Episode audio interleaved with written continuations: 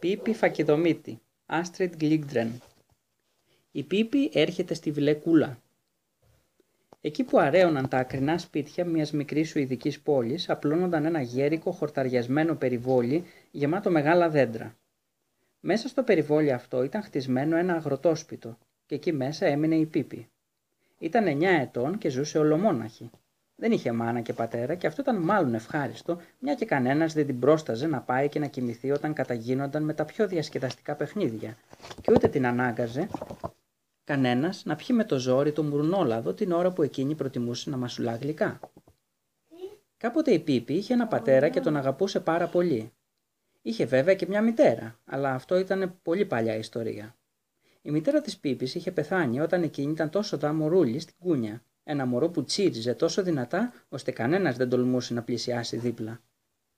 Η Πίπη πίστευε πως τώρα η μητέρα της ζούσε κάπου στον ουρανό και πως παρακολουθούσε το μικρό της κοριτσάκι από μια τρύπα στα σύννεφα. Συχνά η Πίπη τεντώνονταν και της κουνούσε το χέρι, ξεφωνίζοντας «Μην ανησυχείς, τα βγάζω πέρα μια χαρά μονάχη μου». Η Πίπη δεν είχε ξεχάσει τον πατέρα της. Ήταν καπετάνιος και αρμένιζε στους απέραντους ωκεανούς. Η Πίπη ταξίδευε πάντα μαζί του, τουλάχιστον μέχρι τότε που τον είχε καταπιεί η θάλασσα σε μια μεγάλη τρικυμία. Η Πίπη όμως ήταν απόλυτα σίγουρη πως κάποια μέρα θα γύριζε κοντά της, γιατί ποτέ δεν πίστεψε ότι πνίγηκε. Ήταν βέβαιη πως θα είχε κολυμπήσει ως την έρημη ακτή κάποιου νησιού, ενός νησιού με πολλούς κανίβαλους, και ότι ο πατέρας της θα είχε γίνει βασιλιάς τους και θα τριγυρνούσε εδώ και εκεί ολημερής με μια χρυσή κορώνα στο κεφάλι. «Ο πατέρας μου είναι βασιλιάς των κανίβαλων. Δεν υπάρχουν πολλά παιδιά με τέτοιος σπουδαίο πατέρα», συνήθιζε να λέει, φουσκώνοντας από περηφάνεια. «Και όταν ο πατέρας μου φτιάξει ένα καινούριο δικό του πλοίο, θα έρθει να με πάρει και θα γίνω εγώ πριγκίπισσα των κανίβαλων. Πομπό, και τι ζωή θα περνάω τότε». Πριν από πολλά χρόνια ο πατέρας της είχε αγοράσει το παλιό σπίτι με το περιβόλι. Ήθελε να ζήσει εκεί με την Πίπη όταν θα γερνούσε και δεν θα μπορούσε πια να οργώνει τις θάλασσες. Δυστυχώς όμως μια μέρα χάθηκε στα κύματα. Μια και η Πίπη τον περίμενε να γυρίσει, αποφάσισε να αφήσει το καράβι του πατέρα της και να πάει κατευθείαν πίσω στη Βιλεκούλα, όπως ήταν το όνομα του σπιτιού της. Ορθώνονταν εκεί πανέτοιμου, καρτερώντας την. Ένα ωραίο λοιπόν καλοκαιριάτικο δειλινό αποχαιρέτησε όλους τους ναύτες στο καράβι του πατέρα της. Οι ναύτες τη λάτρευαν, αλλά εκείνη τους αγαπούσε με όλη της την καρδιά. «Σπουδαίο παιδί», είπε ένας από τους ναύτες, σφουγγίζοντας ένα δάκρυ, καθώς η Πίπη χάθηκε από τα μάτια τους. Είχε δίκιο. Η Πίπη ήταν πολύ σπουδαίο παιδί και το πιο σπουδαίο πάνω της ήταν η δύναμή της. Ήταν τόσο δυνατή που σε ολόκληρο τον κόσμο δεν υπήρχε αστυνομικός πιο δυνατός από εκείνη. Φτάνει μόνο να ήθελε και είχε τη δύναμη να σηκώσει ολόκληρο άλογο. Και ήταν πραγματικά πολλές οι φορές που το είχε θελήσει. Γι' αυτό και η Πίπη αγόρασε ένα δικό της άλογο με ένα από τα χρυσά της νομίσματα, την ίδια κιόλας μέρα που έφτασε στο σπίτι της. Πάντα ονειρεύονταν την ώρα που θα αποκτούσε ένα άλογο ολό δικό της, και να τώρα που το είχε πλάι της, θρονιασμένο στην μπροστινή βεράντα. Σαν ήθελε η Πίπη να πάρει το απογευματινό της τσάι σε εκείνη τη βεράντα, όλο κι όλο που είχε να κάνει ήταν να σηκώσει πάνω στους ώμους της το άλογο, στο πι και φι, και να το μεταφέρει λίγο πιο πέρα μέσα στο περιβόλι. Δίπλα στη Βιλεκούλα βρισκόταν ένα άλλο περιβόλι με ακόμα ένα σπίτι. Στο σπίτι εκείνο ζούσε ο μπαμπάς και μια μαμά με 2 όμορφα μικρά παιδιά, ένα αγόρι και ένα κορίτσι. Το όνομα του αγοριού ήταν Τόμι και του κοριτσιού Άνικα.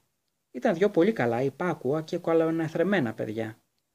Ο Τόμι δεν έτρωγε ποτέ τα νύχια του και πάντα έκανε ό,τι τους ζητούσε η μητέρα του.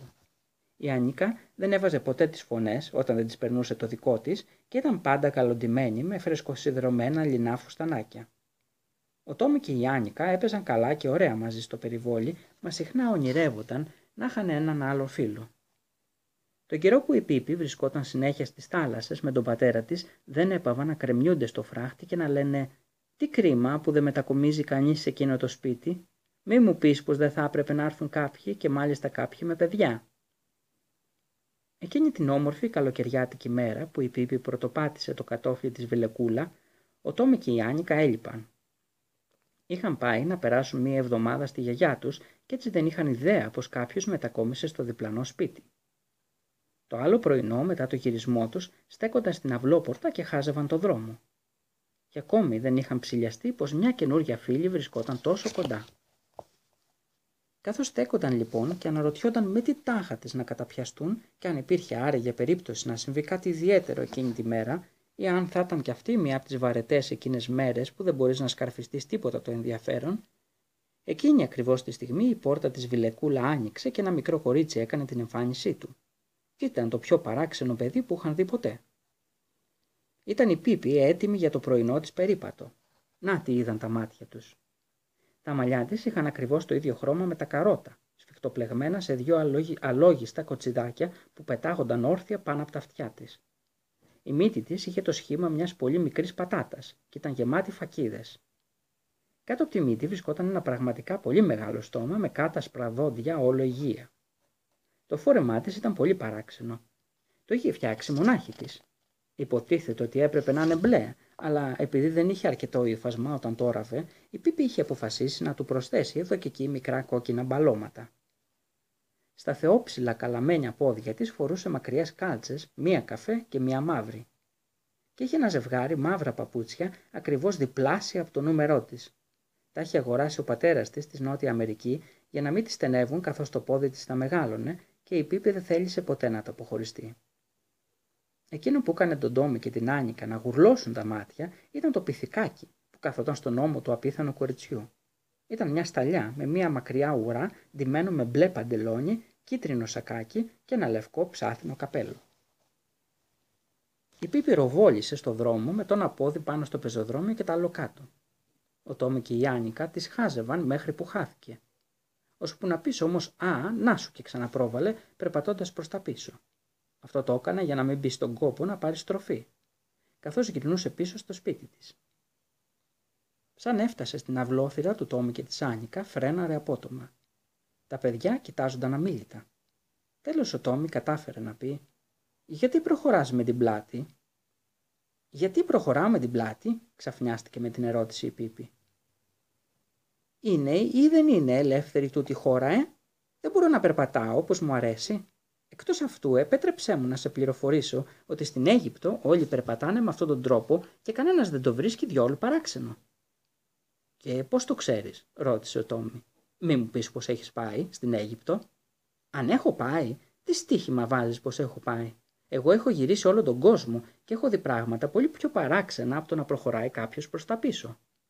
Αναρωτιέμαι τι θα είχε βάλει στο νου σας αν περπατούσα με τα χέρια, όπως κάνουν στην Ινδοκίνα». «Αποκλείεται, δεν είναι αλήθεια», ξέσπασε ο Τόμι. Η Πίπη ωστόσο έμεινε σκεφτική για μια στιγμή. «Δίκαιο έχεις», παραδέχτηκε λυπημένη. «Δεν έλεγα την αλήθεια». «Είναι αμαρτία να λες ψέματα», είπε η Άνικα που τελικά βρήκε τη λαλιά της. «Ναι, είναι πράγματι πολύ κακό», μουρμούρισε η Πίπη ακόμη πιο λυπημένη. «Αλλά βλέπεις, το ξεχνάω που και που. Πώς μπορεί να περιμένει κάποιος από ένα μικρό παιδί που η μαμά του είναι άγγελος και ο πατέρας του βασιλιάς κανίβαλων και που έχει περάσει όλη του τη ζωή στις θάλασσες να λέει πάντα την αλήθεια? Και μια που το θυμήθηκα», συνέχισε και ένα χαμόγελο φώτισε ολόκληρο το φακιδιάρικο μουτράκι της, «μπορώ να σας πω ότι στο Βελγικό Κονγκό δεν υπάρχει ψυχή που να λέει την αλήθεια. Λένε όλη μέρα μπουρδες. Κάθε μέρα σας λέω, αρχίζοντας στις 7 το πρωί και συνεχίζοντας ως το σούρουπο. Αν λοιπόν μου ξεφεύγει και εμένα καμία σαχλαμάρα που και που, πρέπει να δείχνετε κατανόηση. Αν μάλιστα αναλογιστείτε πως αυτό συμβαίνει μόνο και μόνο επειδή έτυχε να μείνω παραπάνω από όσο έπρεπε στο Κονγκό. Μα μπορούμε να μείνουμε φίλοι, έτσι δεν είναι?» «Και βέβαια», απάντησε ο Τόμι, καταλαβαίνοντας ξαφνικά πως τούτη η μέρα δεν θα ήταν από εκείνες τις βαρετές. «Τι θα λέγατε με την ευκαιρία αν παίρναμε όλοι μαζί το πρωινό μας σπίτι μου?» ρώτησε δειλά η Πίπη. «Και γιατί όχι, μπρος πάμε», αποφάσισε ο Τόμι. «Μάλιστα, αμέσως», είπε η Άνικα.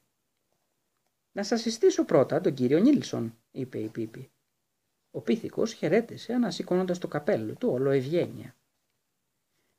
Διάβηκαν λοιπόν τη σαραβαλιασμένη αμβλόπορτα του περιβολιού και προχώρησαν προς τη Βιλέκουλα, περπατώντας ένα στενό μονοπάτι ανάμεσα σε σειρές από χορταριασμένα δέντρα. Υπέροχα δέντρα για σκαρφάλωμα, όπως παρατήρησαν. Τέλος έφτασαν στην είσοδο την μπροστινή βεράντα. Εκεί πάνω ήταν θρονιασμένο ένα άλογο, μασουλώντας βρώμη, που ξεχύλιζε σε μία γαβάθα. «Πρες Θεού, γιατί έχεις βάλει το άλογο στη βεράντα?» τη ρώτησε ο Τόμι. Όσα άλογα ήξερε ζούσαν μέσα σε στάβλους. μούγκρισε η Πίπη αφού σκέφτηκε για λίγο. Αν το έβαζα στην κουζίνα θα μίκραινε κάπως ο χώρος και όσο για το σαλόνι νομίζω πως θα ένιωθε άβολα και θα το έβλαφτε στην ανάπτυξή του. Ο Τόμι και η Άνικα χάιδεψαν το άλογο και μετά προχώρησαν μέσα στο σπίτι.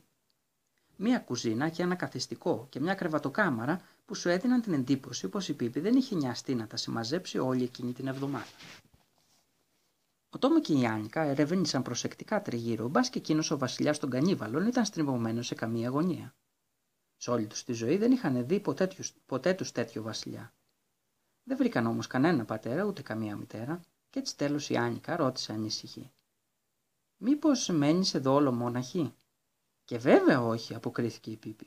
«Μένει και ο κύριος Νίλσον εδώ». «Ναι, καλά, μα δεν έχεις εδώ μαμά και μπαμπά». «Όχι, απολύτως κανέναν», απάντησε η Πίπη με ενθουσιασμό. «Μα ποιος σου λέει πότε να πας να κοιμηθείς το βράδυ και όλα τα σχετικά», απόρρισε η Άνικα. «Εγώ ίδια», είπε η Πίπη. «Την πρώτη φορά μου το λέω με έναν τρόπο γλυκό και αν δεν ακούσω το ξαναλέω πιο αυστηρά. Και αν τυχόν πάλι δεν ακούσω, τότε να είσαι σίγουροι πέφτουν και μερικές ξυλιές». Ο Τόμι και η Άνικα δεν καταλάβαιναν, μα σκέφτηκαν πως ίσως όλα αυτά να μην ήταν και τόσο άβολα. Στο μεταξύ είχαν φτάσει στην κουζίνα και οι Πίπη κιόλας ξελαριάζονταν. «Τηγανίτες τώρα θα ψηθούν, τηγανίτες τώρα θα σερβιριστούν, τηγανίτες θα μασουληθούν». Την ώρα που ξεφώνιζε έβγαλε και 3 αυγά και τα πέταξε στον αέρα. Ένα από τα αυγά προσγειώθηκε στο κεφάλι της και έσπασε. Ο κρόκος κύλησε ως το μάτι. Πρόλαβε όμως και τα άλλα 2 έπεσαν μέσα στο φλιτζάνι που κρατούσε, όπου και έσπασαν. «Και εγώ δεν ξέρω πόσες φορές έχω ακούσει πως ο κρόκος του αυγού κάνει καλό στα μαλλιά», είπε η Πίπης σφουγγίζοντας το μάτι της.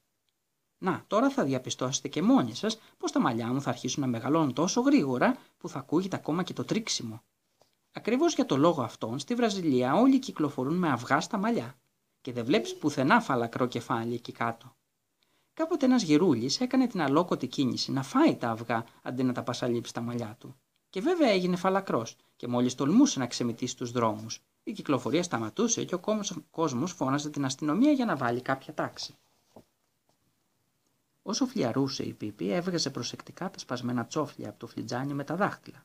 Έπειτα πήρε μια μακριά βούρτσα του μπάνιου που κρεμόταν στον τοίχο και άρχισε να χτυπάει τα αυγά, ώσπου πιτσιλίστηκαν καλά-καλά οι τοίχοι. Τέλος έριξε ότι απέμεινε σε ένα τηγάνι που βρισκόταν πάνω στη φωτιά. Όταν η τηγανίτα ξάνθινε από τη μία μεριά, την τίναξε ψηλά, σχεδόν ως τον ταβάνι, έτσι που εκείνη γύρισε στον αέρα και έπεσε από την άλλη μεριά της κουζίνας, όπου και προσγειώθηκε σε ένα πιάτο πάνω στο τραπέζι. «Φάτε την», ξεφώνησε. «Φάτε την πριν κρυώσει». Ο Τόμι και η Άνικα την καταβρόχθησαν και σκέφτηκαν πως ήταν στα αλήθεια πολύ ωραία τηγανίτα. Ύστερα η Πίπη τους κάλεσε στο σαλόνι. Μόνο ένα έπιπλο υπήρχε εκεί μέσα. Ήταν ένα τεράστιο ντουλάπι με πολλά μικρά συρτάρια. Η Πίπη άνοιξε το ένα μετά το άλλο και έδειξε στον Τόμι και στην Άνικα όλους τους θησαυρούς που φιλούσε εκεί μέσα. Αυγά παράξενων πουλιών, ασυνήθιστα όστρα κακεβότσαλα, υπέροχα μικρά κουτάκια, όμορφους ασημένιους καθρέφτες, ένα μαργαριταρένιο κολιέ και πολλά άλλα. Όλα αγορασμένα από την Πίπη και τον πατέρα της στα ταξίδια τους σε όλο τον κόσμο. Η Πίπη πρόσφερε στους καινούριους φίλους της από ένα δώρο για ενθυμίο. Στον Τόμι έδωσε ένα μαχαίρι με μια αστραφτερή σεντεφένια λαβή και στην Άνικα ένα μικρό κουτί στολισμένο στο καπάκι με διάφορα κοχύλια. Μέσα στο κουτί βρισκόταν ένα δαχτυλίδι με μια πράσινη πέτρα. «Αν τώρα αποφασίσατε πως είναι ώρα να πάτε σπίτι σας», είπε, «θα μπορέσετε να ξανάρθετε αύριο, γιατί αν τυχόν και δεν πάτε, δεν θα μπορείτε και να ξαναγυρίσετε εδώ, και αυτό σίγουρα θα ήταν κρίμα».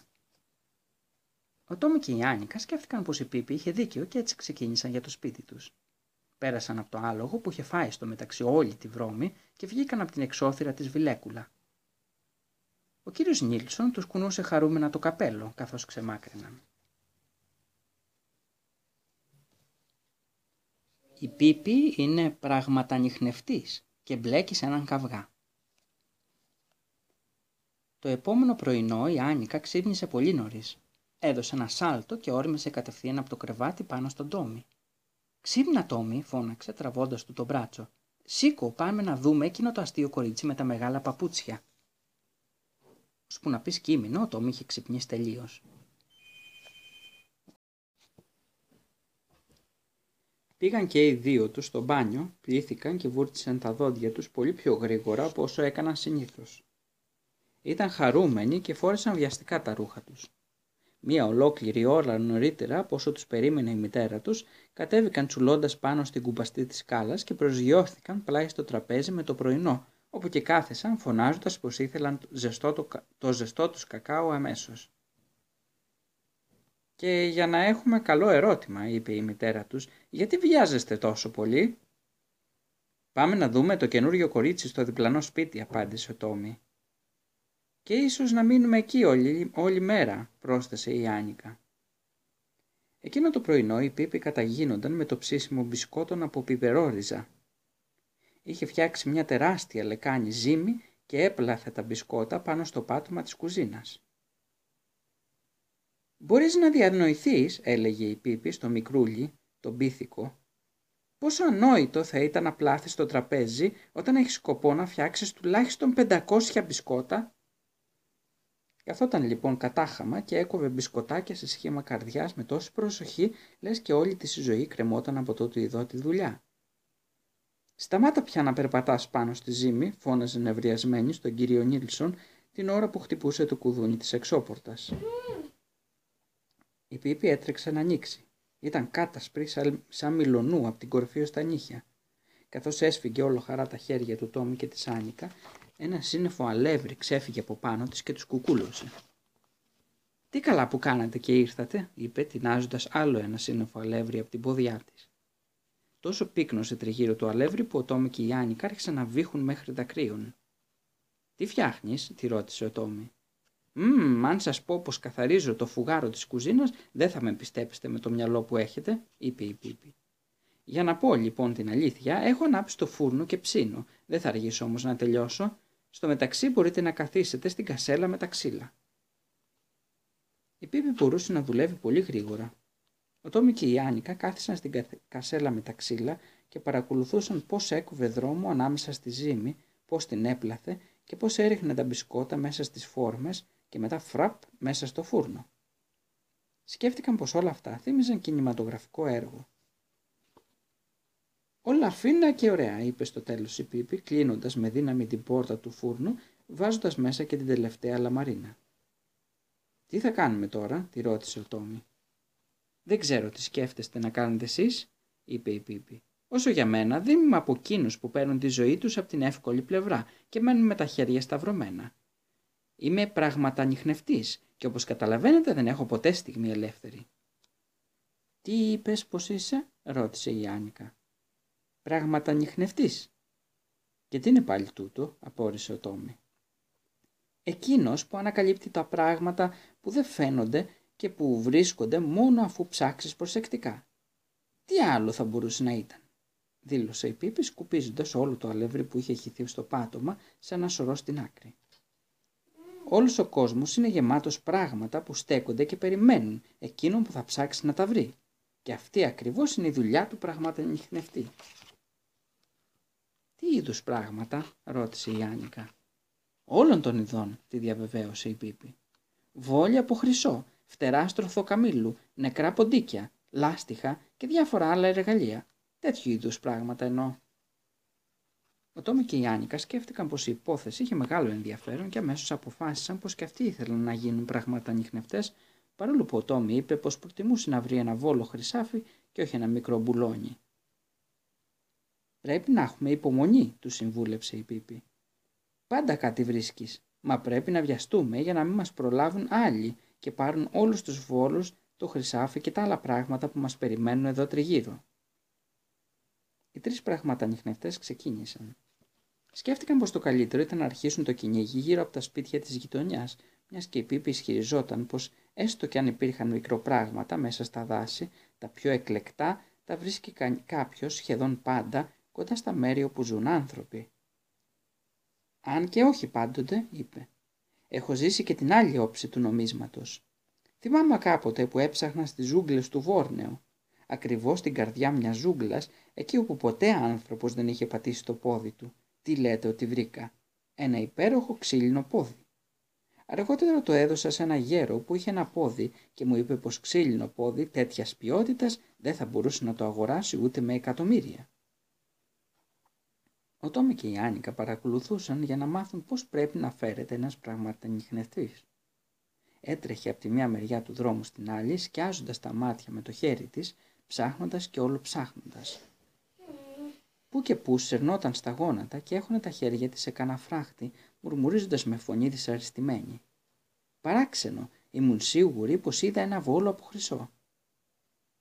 «Μπορείς στα αλήθεια να πάρεις ό,τι βρεις?» ρώτησε η Άνικα. «Βέβαια, οτιδήποτε βρίσκεται χάμω», είπε η Πίπη. Λίγο πιο κάτω ένας γέρος κοιμόταν ξαπλωμένος στο γρασίδι μπροστά στο σπίτι του. «Αυτός εκεί βρίσκεται χάμω», είπε η Πίπη, «και το βρήκαμε. Μπορούμε να τον πάρουμε». Ο Τόμι και η Άνικα τρομοκρατήθηκαν. «Όχι, Πίπη, δεν μπορούμε να πάρουμε έναν κύριο, ποτέ», φώναξε ο Τόμι. «Άλλωστε, τι θα μπορούσαμε να τον κάνουμε?» «Θα μπορούσαμε να το χρησιμοποιήσουμε για χιλιάδες πράγματα. Θα μπορούσαμε να το φυλάξουμε σε μία κουνελοφολιά αντί για κουνέλι και να τον ταΐζουμε με άγρια ραδίκια. Αλλά αφού δεν το θέλετε, ας τον αφήσουμε. Πάντως, πολύ με στεναχωρεί η σκέψη και μόνο που ίσως κάποιος άλλος πραγματανιχνευτής μπορεί να περάσει από εδώ και να τον πάρει». Προχώρησαν. Ξαφνικά η Πίπη ξεφώνησε. «Γιούπι, ποτέ μου δεν έχω βρει κάτι παρόμοιο», τσίριξε μαζεύοντας ένα παλιό σκουριασμένο μεταλλικό κουτί από το χώμα. «Τι έβριμα! Όσα τέτοια κουτιά κι αν μαζέψεις, ποτέ δεν είναι αρκετά». Ο Τόμι κοίταξε χαχύποπτα το κουτί και τη ρώτησε. «Και σε τι θα σου χρησιμεύσει?» «Α, χιλιάδες πράγματα», το βεβαίωσε η Πίπη. «Ένας τρόπος είναι να βάλεις μέσα μπισκότα. Τότε θα γίνει ένα από εκείνα τα όμορφα μεγάλα μεταλλικά κουτιά με μπισκότα. Άλλος τρόπος είναι να μην βάλεις μέσα μπισκότα. Τότε θα γίνει ένα κουτί χωρίς μπισκότα, που δεν είναι βέβαια τόσο όμορφο, αλλά πάλι έχει την αξία του». Εξέτασε προσεκτικά το μεταλλικό κουτί που ήταν πραγματικά πολύ σκουριασμένο και είχε και μια τρύπα στον πάτο. «Μάλλον φαίνεται πως προορίζεται για κουτί χωρίς μπισκότα», είπε συλλογισμένα. «Μπορείς όμως να βάλεις μέσα το κεφάλι σου και να καμωθείς πως είναι μεσάνυχτα». Και αυτό ακριβώς έκανε. Με το κεφάλι μέσα στο μεγάλο μεταλλικό κουτί περιπλανήθηκε σε όλη τη γειτονιά σαν μικρός ντενεκεδένιος πύργος και δεν σταμάτησε ώσπου έπεσε μπρούμητα πάνω σε ένα φράχτη. Ένας φοβερός θόρυβος ακούστηκε καθώς το μεταλλικό κουτί χτύπησε στο χώμα. «Βλέπετε λοιπόν», περηφανεύτηκε η Πίπη βγάζοντας το κουτί. «Αν δεν το φορούσα θα είχα πέσει με τα μούτρα και θα είχα χτυπήσει άσχημα». «Ναι, μα», διαμαρτυρήθηκε η Άνικα, «αν δεν φορούσες το κεφάλι σου στο κουτί δεν θα έχεις πέσει ποτέ πάνω στο φράχτη». Μα πριν τελειώσει τα λόγια της, άλλη μια κραυγή ακούστηκε από την Πίπη που τους έδειχνε θριαμβευτικά μια άδεια κουβαρίστρα. «Φαίνεται πως σήμερα είναι η τυχερή μου μέρα», φώναξε με ενθουσιασμό. «Τι υπέροχη, τι γλυκούλα μικρή κουβαρίστρα για να φυσάω σαπουνόφουσκες μέσα από την τρύπα ή για να την κρεμάσω σε ένα σπάγκο από το λαιμό για κολλιέ. Θέλω να γυρίσω σπίτι και να το φτιάξω αμέσως».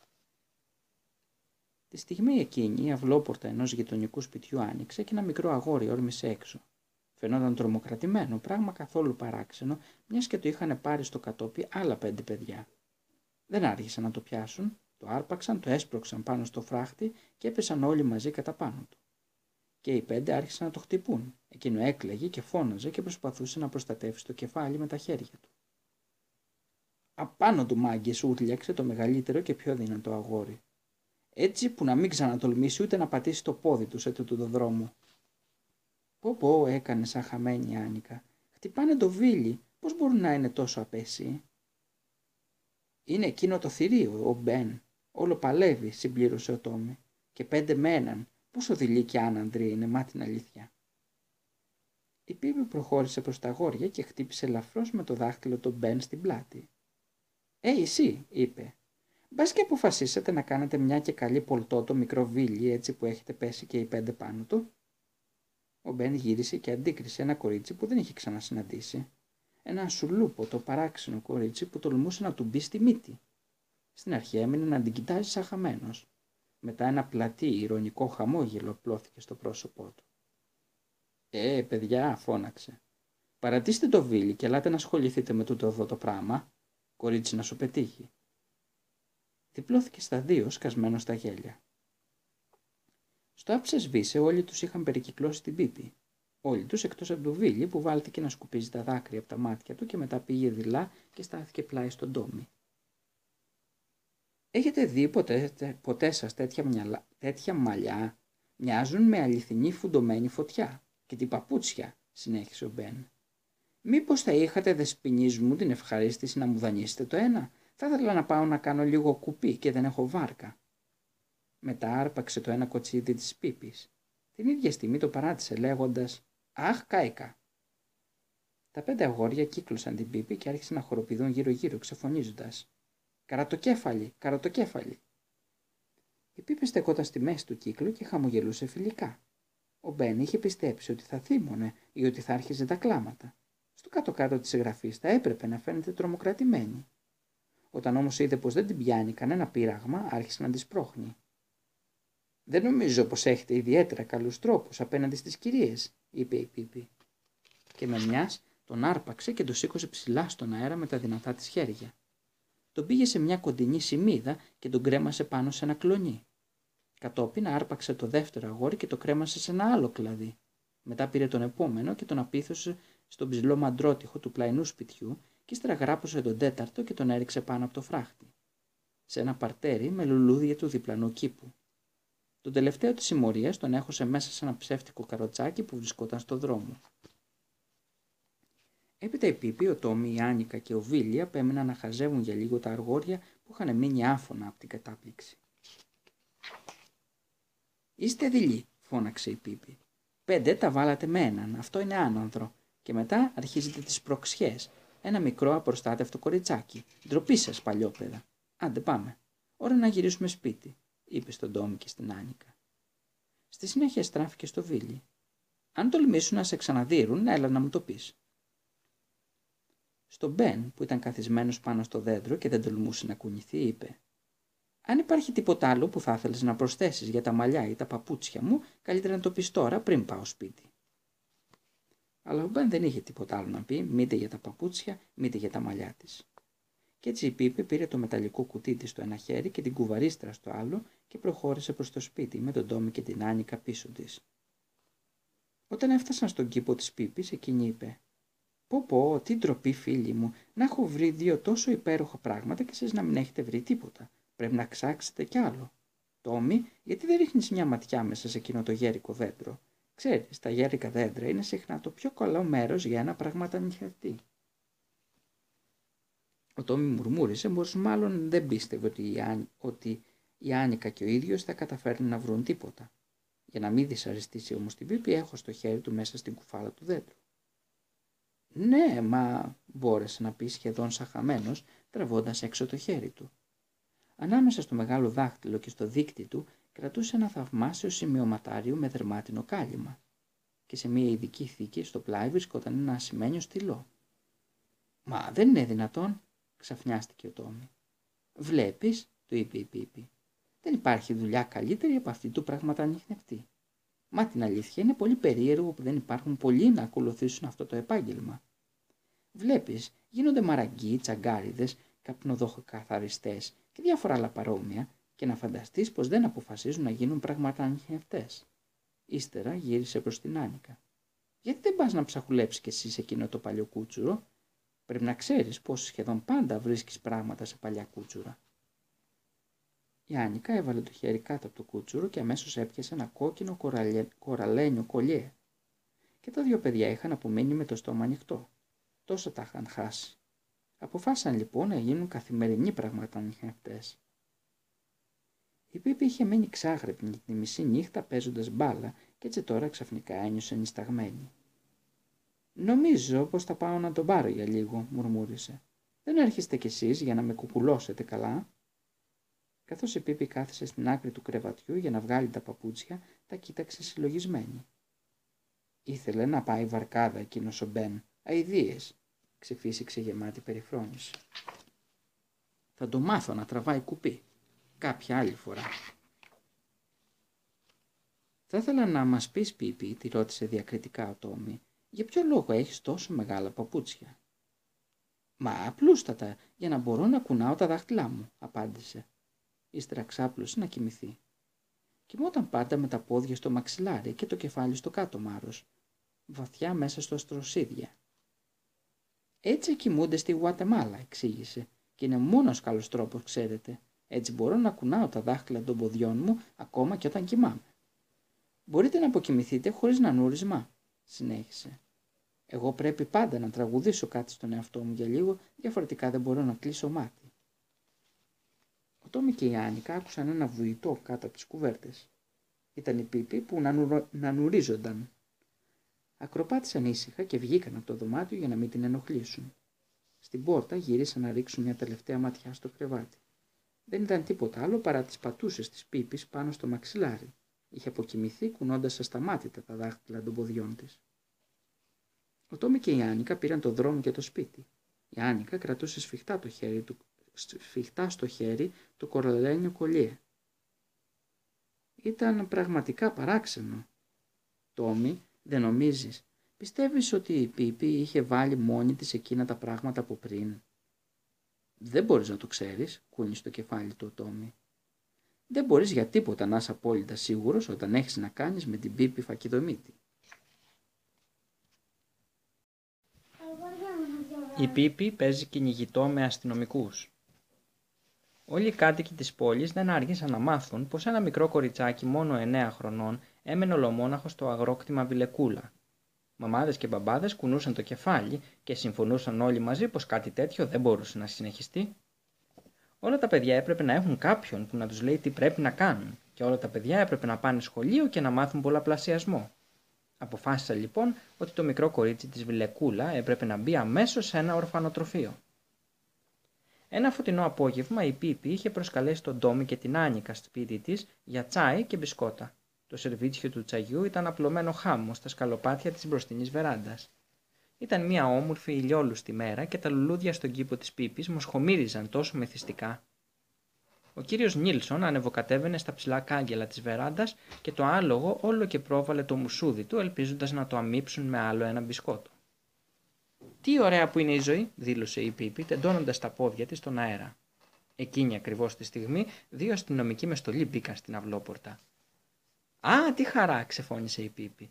«Πρέπει να είναι τυχερή μου μέρα σήμερα. Η αστυνομική είναι το πιο όμορφο πράγμα που ξέρω, εκτός από τις φράουλες με τη σαντιγή». Και προχώρησε να τους προϋπαντήσει με πρόσωπο που έλαμπε από τον ήλιο από χαρά. «Είσαι το κορίτσι μου μετακόμισε στη Βιλεκούλα?» ρώτησε ο ένας. «Όχι ακριβώς», απάντησε η Πίπη. «Εγώ είμαι η μικρή της θεία που μένει στο τρίτο πάτωμα στην άλλη άκρη της πόλης».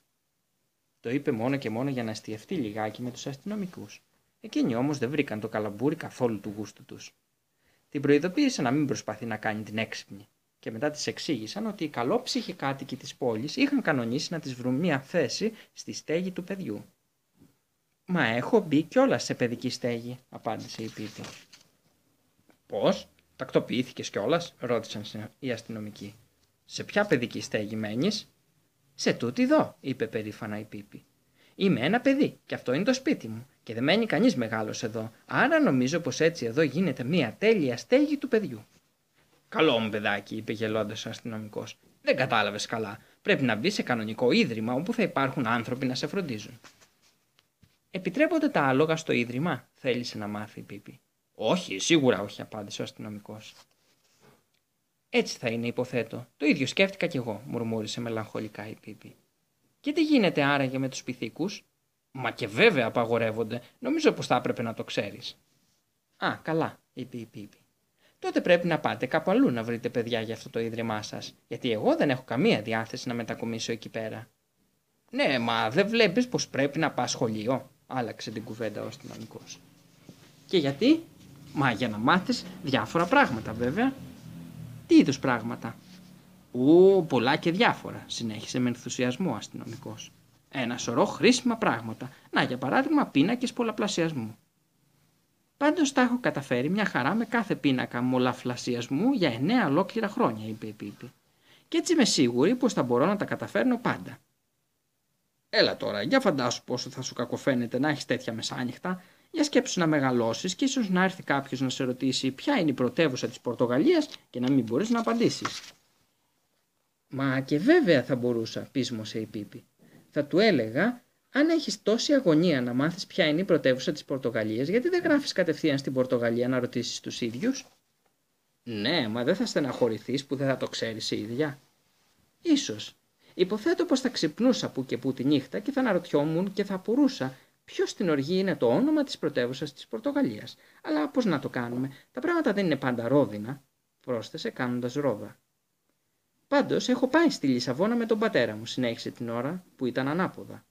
Μπορούσε να μιλάει ακόμα και από αυτή τη θέση. Τότε όμως ένας από τους αστυνομικούς είπε ότι η Πίπη δεν είχε δικαίωμα να πιστεύει πως θα μπορούσε να κάνει ό,τι της κατέβαινε. Έπρεπε να τους ακολουθήσει και μάλιστα αμέσως για να την οδηγήσουν στη στέγη του παιδιού. Προχώρησε προς το μέρος της και την έπιασε από τον μπράτσο. Η Πίπη όμως γρήγορα του ξέφυγε, το χτύπησε ελαφρώς και του φώναξε «Σε πιάσα!». Και πριν καλά-καλά εκείνος προλάβει να ανοιγοκλείσει τα μάτια, είχε δώσει ένα σάλτο και είχε βρεθεί στην τέντα της βεράντας. Με 2-3 τινάγματα κατάφερε να ισορροπήσει το μπαλκόνι πάνω από τη βεράντα. Οι αστυνομικοί δεν είχαν καμιά πρόθεση να ακολουθήσουν το παράδειγμά της για να τη φτάσουν και έτσι όρμησαν μέσα στο σπίτι και ανέβηκαν στο πρώτο πάτωμα. Όταν όμως έφτασαν στο μπαλκόνι, η Πίπη βρισκόταν κιόλας πάνω στη σκεπή. Σκαρφάλωσε στα κεραμίδια σαν να ήταν η ίδια πιθηκάκι. Στο άψες σβήσε, βρέθηκε στην κορυφή της στέγης και μετά πήδηξε και θρονιάστηκε πάνω στην καπνοδόχο. Κάτω στο μπαλκόνι, οι δύο αστυνομικοί τραβούσαν τα μαλλιά τους και πιο κάτω, πλάι στο παρτέρι, ο Τόμι και η Άνικα κοίταζαν την Πίπη σαστισμένη. «Τι πλάκα που έχει το κυνηγητό», ξεφώνησε η Πίπη. «Και πόσο ευγενικό από μέρους σας να έρθετε, δεν χωράει αμφιβολία. Σήμερα είναι η τυχερή μου μέρα».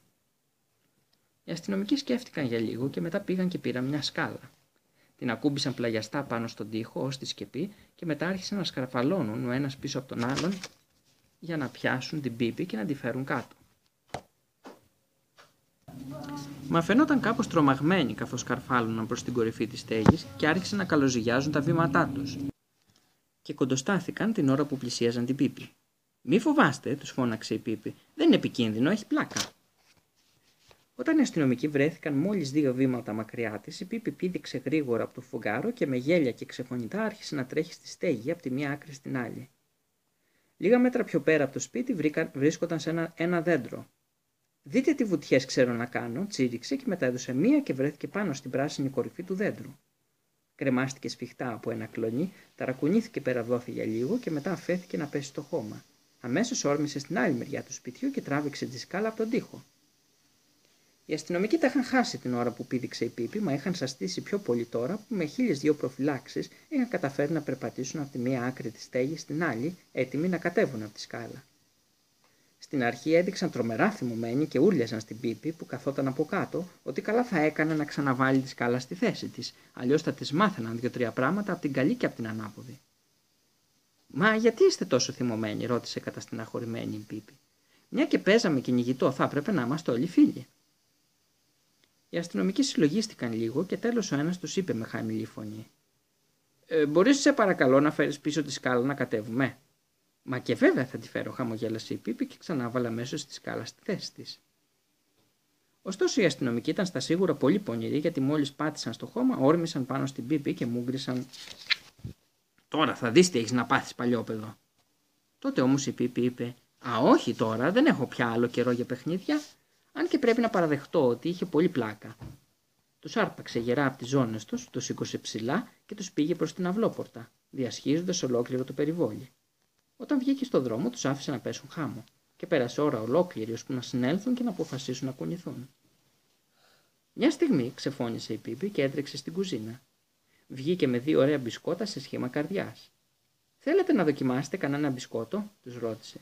«Δεν πειράζει που είναι λίγο καμένα». Κατόπιν γύρισε στον Τόμι και στην Άνικα που είχαν απομείνει να κοιτάζουν σαν χαζί με γουρλωμένα μάτια. Και οι αστυνομικοί γύρισαν γρήγορα πίσω στην πόλη και είπαν σε όλους τους γονείς ότι η Πίπη δεν έκανε για καμία στέγη παιδιού. Δεν ανέφεραν το ότι βρέθηκαν πάνω στη σκεπή. Όλοι συμφώνησαν πως ίσως ήταν καλύτερα να αφήσουν την Πίπη να μένει στη Βιλεκούλα.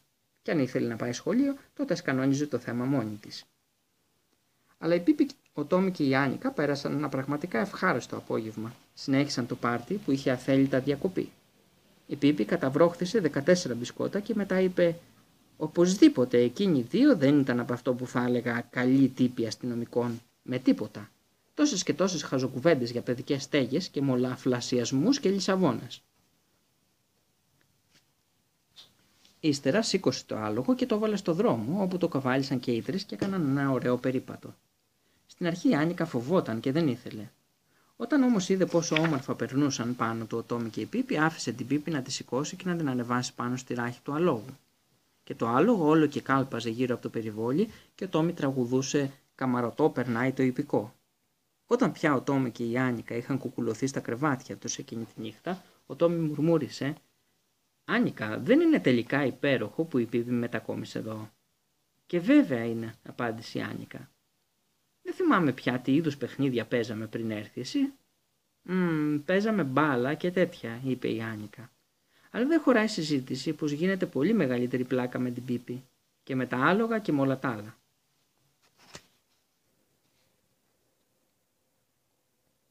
Η Πίπη πηγαίνει σχολείο. Φυσικά ο Τόμι και η Άνικα πήγαιναν σχολείο. Κάθε πρωί στις 8 κατηφόριζαν χέρι-χέρι κρατώντας τη σάκα τους το άλλο. Την ώρα εκείνη θα έβρισκε κανείς την Πίπη είτε να κάνει υπασία είτε να ντύνει τον κύριο Νίλσον με το μικροσκοπικό του κουστούμάκι, ή ακόμα να κάνει τις πρωινές της ασκήσεις. Στεκόταν τεντωμένη ανάποδα στο πάτωμα και μετά έδινε 43 τούμπες στον αέρα, τη μία μετά την άλλη.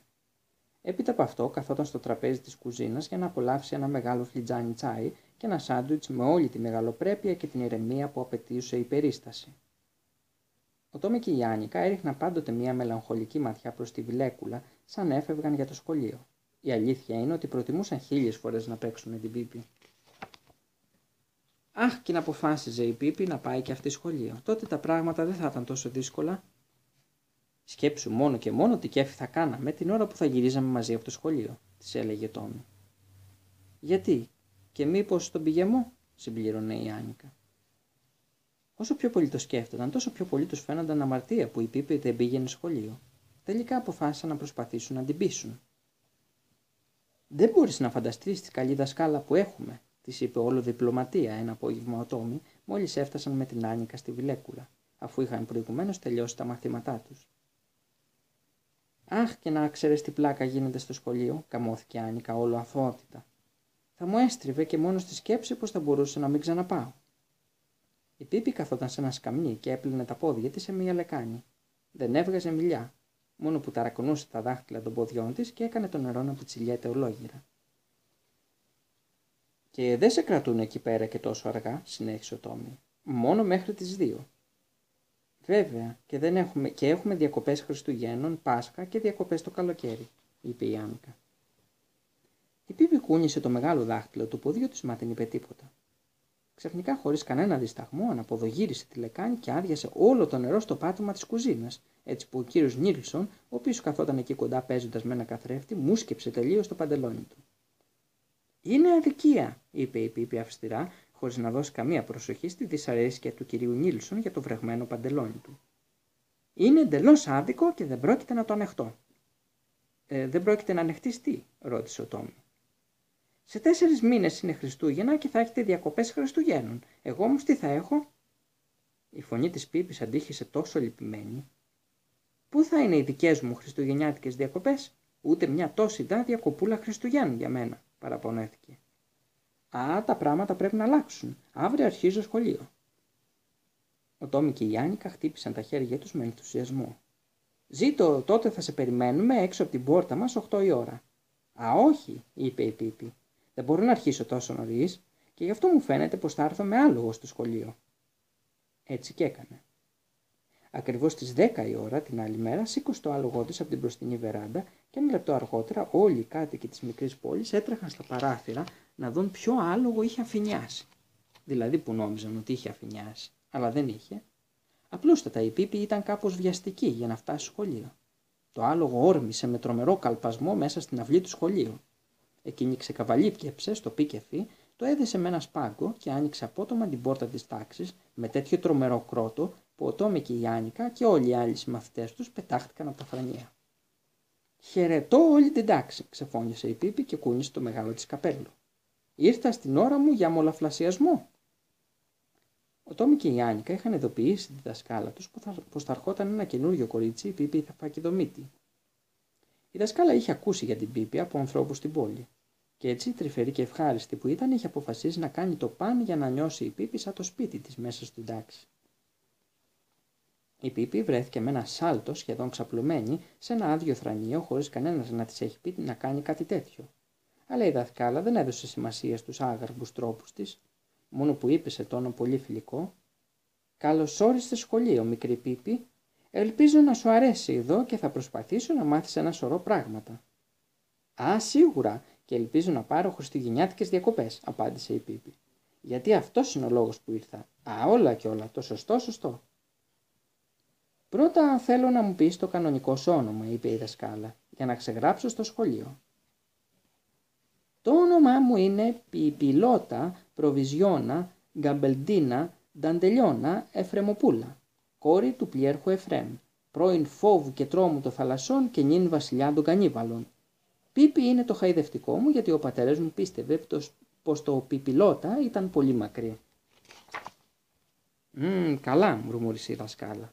«Τότε κι εγώ θα σε φωνάζω Πίπη. Ίσως όμως είναι ώρα να εξετάσουμε κάπως τις γνώσεις σου», συνέχισε. «Είσαι αρκετά μεγάλο κορίτσι και πιθανό να ξέρεις κιόλας πολλά πράγματα. Ας αρχίσουμε λοιπόν από την αριθμητική. Πες μου τώρα, Πίπη, πόσο κάνουν 5 και 7. Η Πίπη φαινόταν κάπως ξαφνιασμένη και συνάμα πειραγμένη και αμέσως απάντησε. «Α, άκου να σου πω, αν δεν το ξέρεις εσύ, μην νομίζεις πως πρόκειται να στολίσω εγώ». Όλα τα παιδιά γούρλωσαν με τρόμο τα μάτια. Η δασκάλα της εξήγησε πως δεν έπρεπε να απαντάει με αυτόν τον τρόπο στο σχολείο, ούτε έπρεπε να λέει στη δασκάλα «εσύ». Έπρεπε να φωνάζει τη δασκάλα «κυρία». «Χίλια συγγνώμη», απολογήθηκε η Πίπη. «Δεν το ήξερα, δεν θα το ξανακάνω». «Βέβαια, ελπίζω να μην το ξανακάνεις», απάντησε η δασκάλα. «Και τώρα θα σου πω πως 5 και 7 μας κάνουν 12». «Τα βλέπεις», είπε η Πίπη. «Εσύ το ξέρεις από την αρχή. Τότε γιατί με ρώτησες? Αχ, τι χοντροκέφαλη που είμαι. Τώρα είπα πάλι εσύ και μίλησα στον Ενικό. Συγγνώμη».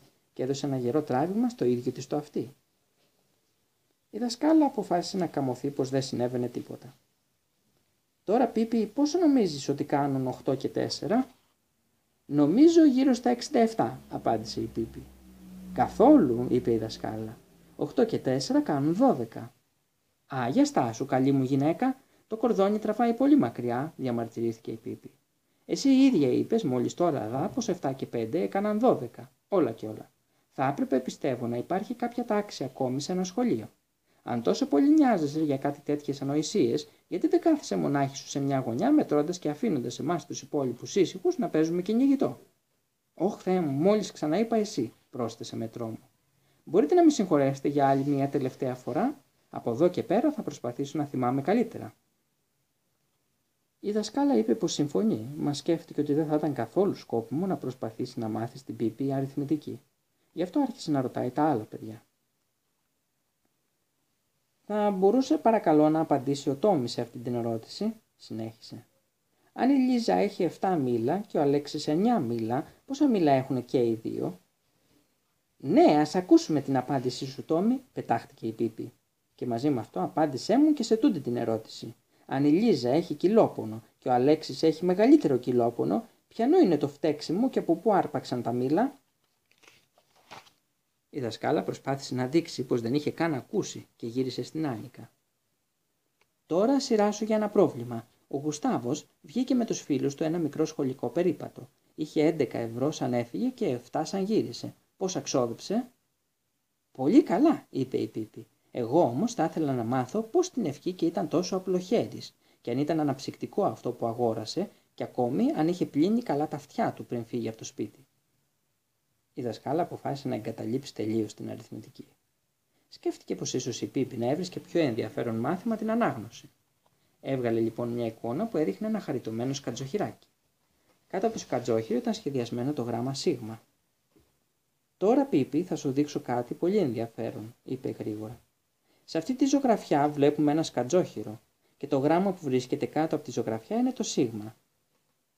«Δύσκολο να το πιστέψω», μουρμούρισε η Πίπη. «Και εμένα μου φαίνεται σαν ένα αποδογυρισμένο μη. Θα ήθελα να μάθω τι είδους σχέση μπορεί να υπάρχει τάχατες ανάμεσα στους σκατζόχυρους και στα μη».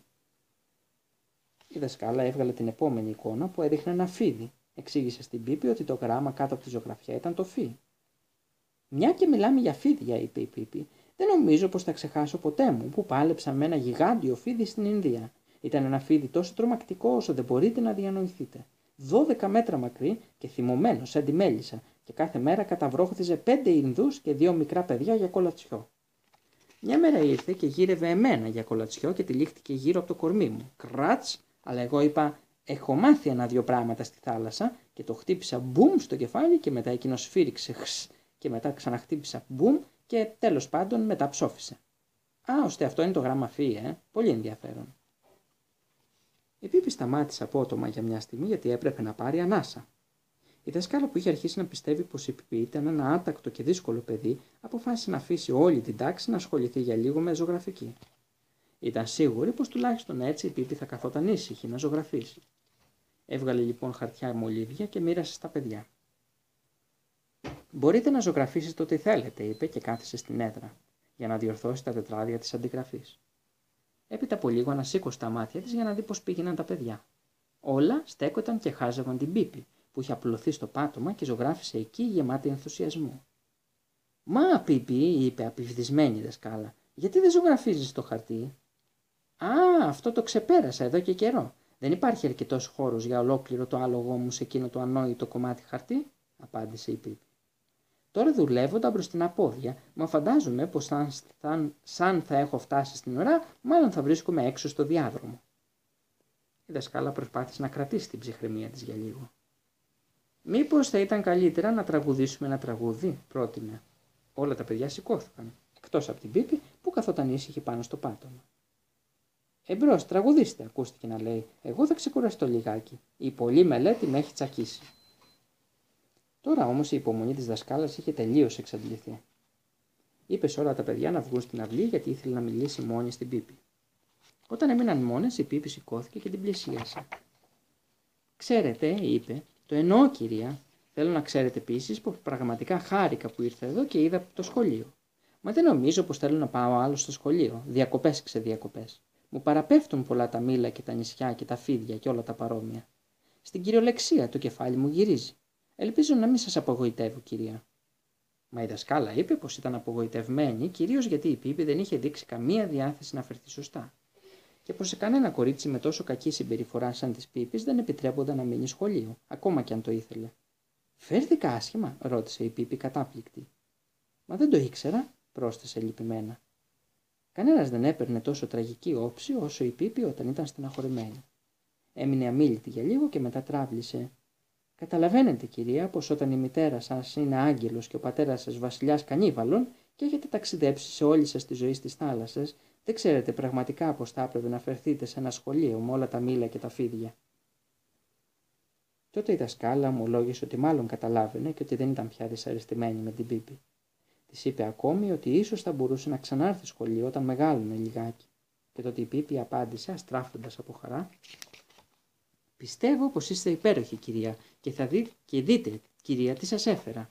Έβγαλε την τσέπη της μια όμορφη μικρή ολόχρυση καδένα και την απίθωσε στην έδρα. Η δασκάλα είπε πως δεν μπορούσε να δεχτεί τέτοιο πολύτιμο δώρο από την Πίπη, αλλά η Πίπη τότε πείσμωσε. «Πρέπει να το δεχτείτε, αλλιώς θα ξανάρθω αύριο και τότε η υπόθεση θα έχει μεγάλη πλάκα». Στη στιγμή η Πίπη όρμησε στον αυλό γύρω του σχολείου και καβάλισε το άλογο. Όλα τα παιδιά στριμώχτηκαν τριγύρω για να χαϊδέψουν το άλογο και να την αποχαιρετήσουν. «Είμαι περήφανη που έχω γνωρίσει τα σχολεία της Αργεντινής», κορδώθηκε η Πίπη κοιτάζοντας τα παιδιά. «Θα έπρεπε να πάτε εκεί. Αρχίζουν διακοπές του Πάσχα 3 μέρες μετά τις χριστουγεννιάτικες διακοπές και όταν οι διακοπές του Πάσχα τελειώνουν, δεν μένουν παρά μόνο 3 μέρες για τις καλοκαιρινές διακοπές. Οι διακοπές του καλοκαιριού τελειώνουν 1η Νοεμβρίου. Βέβαια υπάρχει κάμποση αγκαρία, μια και οι διακοπές του Χριστουγέννων αρχίζουν 11 Νοεμβρίου. Δεν είναι όμως και τόσο αφόρητο γιατί τουλάχιστον δεν γίνονται μαθήματα.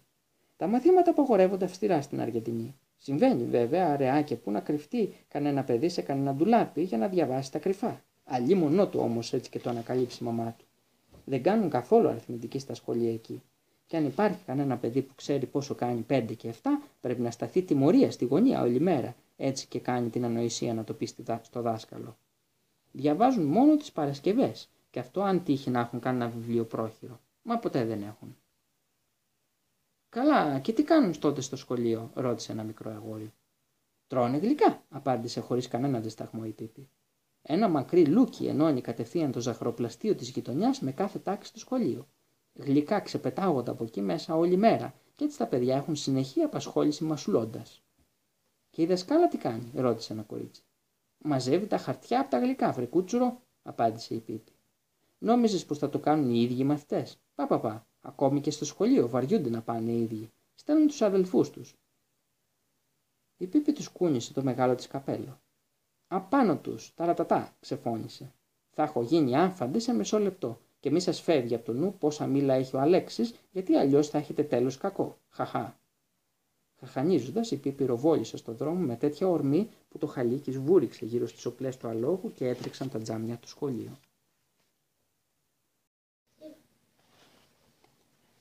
Η Πίπη κάθεται στην αυλόπορτα και σκαρφαλώνει σε ένα δέντρο. Η Πίπη, ο Τόμ και η Άνικα καθόταν έξω από τη Βιλεκούλα. Η Πίπη βρισκόταν πάνω στη μία κολόνα της αυλόπορτας, η Άνικα στην άλλη και ο Τόμι καβάλα στην πόρτα.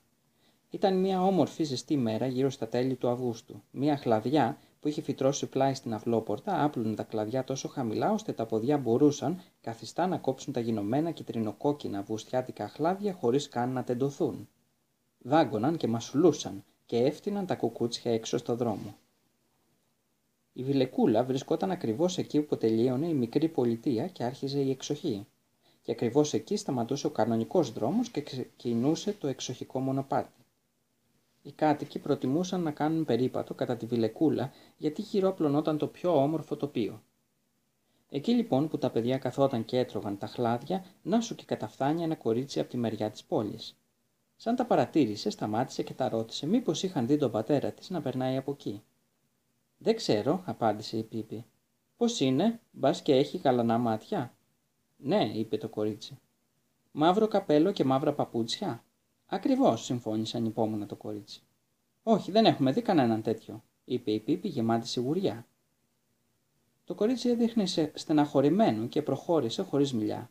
«Ει, στάσου», της φώναξε η Πίπη. «Μήπως είναι φαλακρός?» «Όχι, καθόλου», απάντησε θυμωμένο το κορίτσι. Αυτό δείχνει πως είναι και σε κάτι καλότυχος», συμπέρανε η Πίπη και έφτιασε ένα κουκούτσι. Το κορίτσι συνέχισε γρήγορα το δρόμο του, μα τότε η Πίπη ξεφώνησε. «Μπας και έχει ασυνήθιστα μεγάλα αυτιά που κρέμονται στους ώμους του?» «Όχι», απάντησε το κορίτσι και μεταγύρισε το κεφάλι ξαφνιασμένη. «Μη μου πεις πως είδες με τα ίδια σου τα μάτια να περπατάει άνθρωπος με τέτοια αυτιά?» «Δεν έχω δει ποτέ μου κανέναν που να περπατάει με τα αυτιά του», είπε η Πίπη. «Όλοι όσοι ξέρω περπατούν με τα πόδια». «Ουφ, μα είσαι τελείως ανόητη. Λέω, έχεις δει πραγματικά άνθρωπο με τόσο μεγάλα αυτιά?» «Όχι», απάντησε η Πίπη. «Δεν υπάρχει άνθρωπος με αυτιά τόσο μεγάλα. Χου, τι παράξενος που θα ήταν. Πώς θα φαινόταν. Όχι, κανένας δεν μπορεί να έχει τόσο τεράστια αυτιά. Τουλάχιστον όχι σε τούτο εδώ τη χώρα», πρόσθεσε, αφού συλλογίστηκε λιγάκι. «Στην Κίνα είναι κάπως διαφορετικά τα πράγματα. Μια φορά είδα έναν Κινέζο στη Σανγκάη. Τα αυτιά του ήταν τόσο μεγάλα που του χρησιμεύαν και για αδιάβροχο. Όταν έβρεχε, το μόνο που είχε να κάνει ήταν να χωθεί κάτω από τα αυτιά του και στη στιγμή βολευόταν μια χαρά». Όπως καταλαβαίνετε, όχι βέβαια αποσκαλοπερνούσαν τα αυτιά του όπως καταλαβαίνετε, αλλά τι να έκαναν. Και αν ήταν πολύ κακός καιρός, καλούσε φίλους και γνωστούς να κατασκηνώσουν και αυτοί κάτω από τα αυτιά του. Καθόταν λοιπόν εκεί από κάτω όλοι μαζί, τραγουδώντας τα θλιμμένα τους τραγούδια, την ώρα που πιο πέρα έβρεχε με το τουλούμι. Τον είχαν περιπολού για τα αυτιά του. Χάι Σάνγκ ήταν το όνομά του. Έπρεπε να δείτε το Χάι Σάνγκ να τρέχει στη δουλειά το πρωί. Πάντα έφταναν την τελευταία στιγμή, γιατί του άρεσε να ξενυχτάει κάθε βράδυ. Και δεν το βάζει ο νους σας τι γλυκούλης φάνταζε, καθώς έρχονταν τρέχοντας με τα αυτιά πίσω του να ανεμίζουν σαν δύο μεγάλα ροδοκίτρινα καραβόπανα. Το κορίτσι είχε σταματήσει και καθόταν με ανοιχτό το στόμα, παρακολουθώντας όλα όσα έλεγε η Πίπη. Και Τόμι με την Άνικα είχαν ξεχαστεί και δεν έτρωγαν πια χλάδια, τους είχαν απορροφήσει η ιστορία. Τα παιδιά του ήταν περισσότερα από όσα ο ίδιος μπορούσε να μετρήσει, και το πιο μικρό το λέγαν Πέτερ, συνέχισε η Πίπη. «Για στάσου, ένα Κινεζάκι δεν μπορεί να λέγεται Πέτερ», διαμαρτυρήθηκε ο Τόμι. «Αυτό ακριβώς το λέγε και η γυναίκα του. Ένα Κινεζάκι δεν μπορεί να έχει το όνομα Πέτερ», έλεγε συνέχεια. Μα ο Χάι Σάνγκ ήταν απίστευτα αγύρι στο κεφάλι και επέμενε πως το μωρό θα το φώναζαν ή Πέτερ ή απολύτως τίποτα. Και μετά λούφαζε στη γωνία του, ανασήκωνε τα αυτιά πάνω από το κεφάλι του και δεν σήκωνε κουβέντα.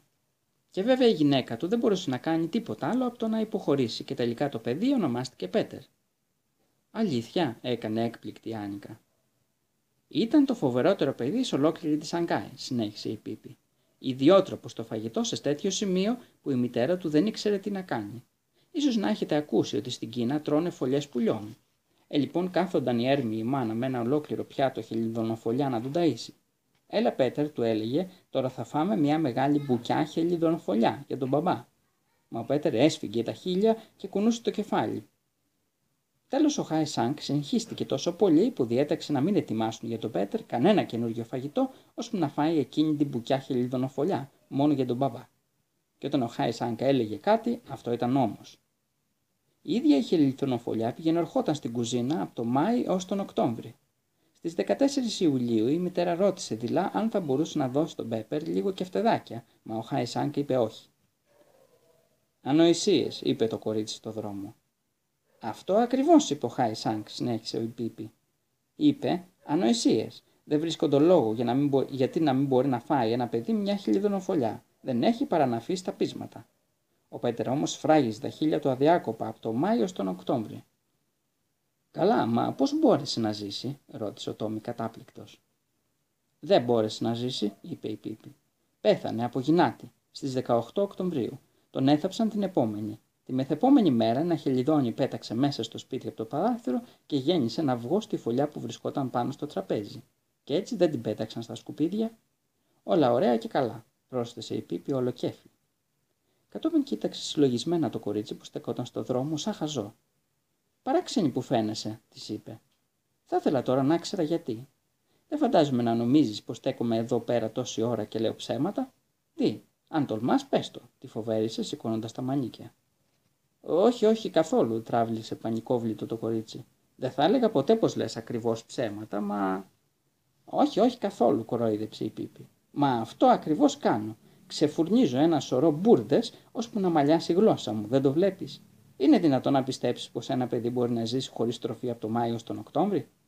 Ξέρω βέβαια πως μπορούν να τα βγάλουν πέρα χωρίς φαΐ για κανένα τρίμηνο, όχι όμως και από το Μάιο στον Οκτώβρη. Μα την πίστη μου αυτό είναι αδιανόητο. Και σίγουρα θα πρέπει να ξέρεις την αλήθεια και την ψέμα. Δεν θα πρέπει να αφήνεις τον καθένα να σε πείθει για ό,τι του καπνίσει». Τότε το κορίτσι πήρε πάλι το δρόμο και δεν γύρισε ούτε μια φορά το κεφάλι πίσω του. «Πόσο απλοϊκοί μπορούν να γίνονται άνθρωποι», μουρμούρισε η Πίπη στον Τόμι και την Άνικα. «Από το Μάιο στον Οκτώβρη, αν είναι δυνατόν». Ύστερα ξεφώνησε κατά τη μεριά του κοριτσιού. «Όχι, δεν έχουμε δει κανένα φαλακρό όλη μέρα σήμερα. Αλλά χθες πέρασαν 17 από δάφτους, πιασμένοι χέρι-χέρι». Το περιβόλι της Πίπης ήταν πραγματικά υπέροχο. Βέβαια δεν ήταν περιποιημένο, αλλά είχε ονειρεμένες λωρίδες γρασίδι που δεν το κόβαν ποτέ, και γέρικες τριανταφυλιές γεμάτες άσπρα και κίτρινα και ρόδινα τριαντάφυλλα. Τριαντάφυλλα που ίσως δεν ήταν από ράτσες εκλεκτές, αλλά που μοσχομύριζαν.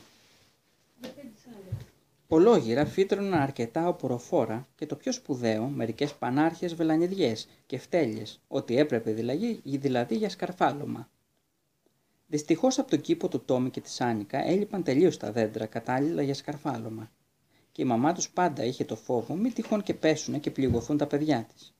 Για όλους αυτούς τους λόγους δεν είχαν κάνει αρκετή προπόνηση στο είδος αυτό. Τώρα όμως η Πίπη φώναζε: «Τι θα λέγατε να σκαρφαλώσουμε σε εκείνη τη βελανιδιά εκεί κάτω?» Ο Τόμι πήδηξε αμέσως από την πόρτα, ενθουσιασμένος με την ιδέα. Η Άνικα ήταν κάπως πιο διστακτική. Καθώς είδε όμως πως πάνω στον κορμό υπήρχαν τεράστιοι ρόζοι που έκαναν εύκολο το ανέβασμα, σκέφτηκε και εκείνη ότι η υπόθεση θα έχει μεγάλη πλάκα. Λίγα μέτρα πάνω από το χώμα η βελανιδιά χωριζόταν σε δύο τεράστιους κλόνους και εκεί ακριβώς που χωρίζονταν άφηνε ένα χώρο σαν ένα μικρό δωμάτιο. Δεν άργησαν και οι τρεις τους να στρογγυλοκαθίσουν εκεί. Πάνω από τα κεφάλια τους η βελανιδιά άπλωνε την πλούσια φιλοσιά της σαν ένα μεγάλο πράσινο ταβάνι. «Θα μπορούσαμε να πάρουμε εδώ το τσάι μας», πρότεινε η Πίπη. «Θα κατέβω αμέσως να το φτιάξω». Ο Τόμι και η Άνικα χτύπησαν ενθουσιασμένοι παλαμάκια και ζητογράβγασαν. Η Πίπη ετοίμασε το τσάι στο άψε σβήσε και είχε ψήσει κουλουράκια την προηγούμενη μέρα. Στάθηκε κάτω από τη βελανιδιά και άρχισε να πετάει στον Τόμι και την Άνικα τα φλιτζάνια του τσαγιού. Που και που αντί να τα πιάσουν εκείνη τα άρπαζε η βελανιδιά και έτσι δύο φλιτζάνια έσπασαν. Αλλά η Πίπη έτρεξε και έφερε δυο καινούρια. Έπειτα ήρθε η σειρά των κουλουριών και για ώρα πολύ ένα σύννεφο κουλουράκια στριφογύριζε στον αέρα. Τουλάχιστον αυτά δεν έσπασαν. Τέλος η Πίπης σκαρφάλωσε με το τσαγερό στο ένα χέρι. Έφερνε και γάλα σε ένα μπουκάλι μέσα στην τσέπη της και ζάχαρη σε ένα μικρό κουτί.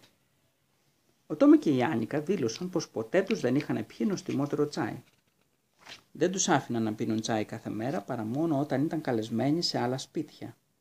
Και τώρα στο κάτω-κάτω της γραφής ήταν καλεσμένοι.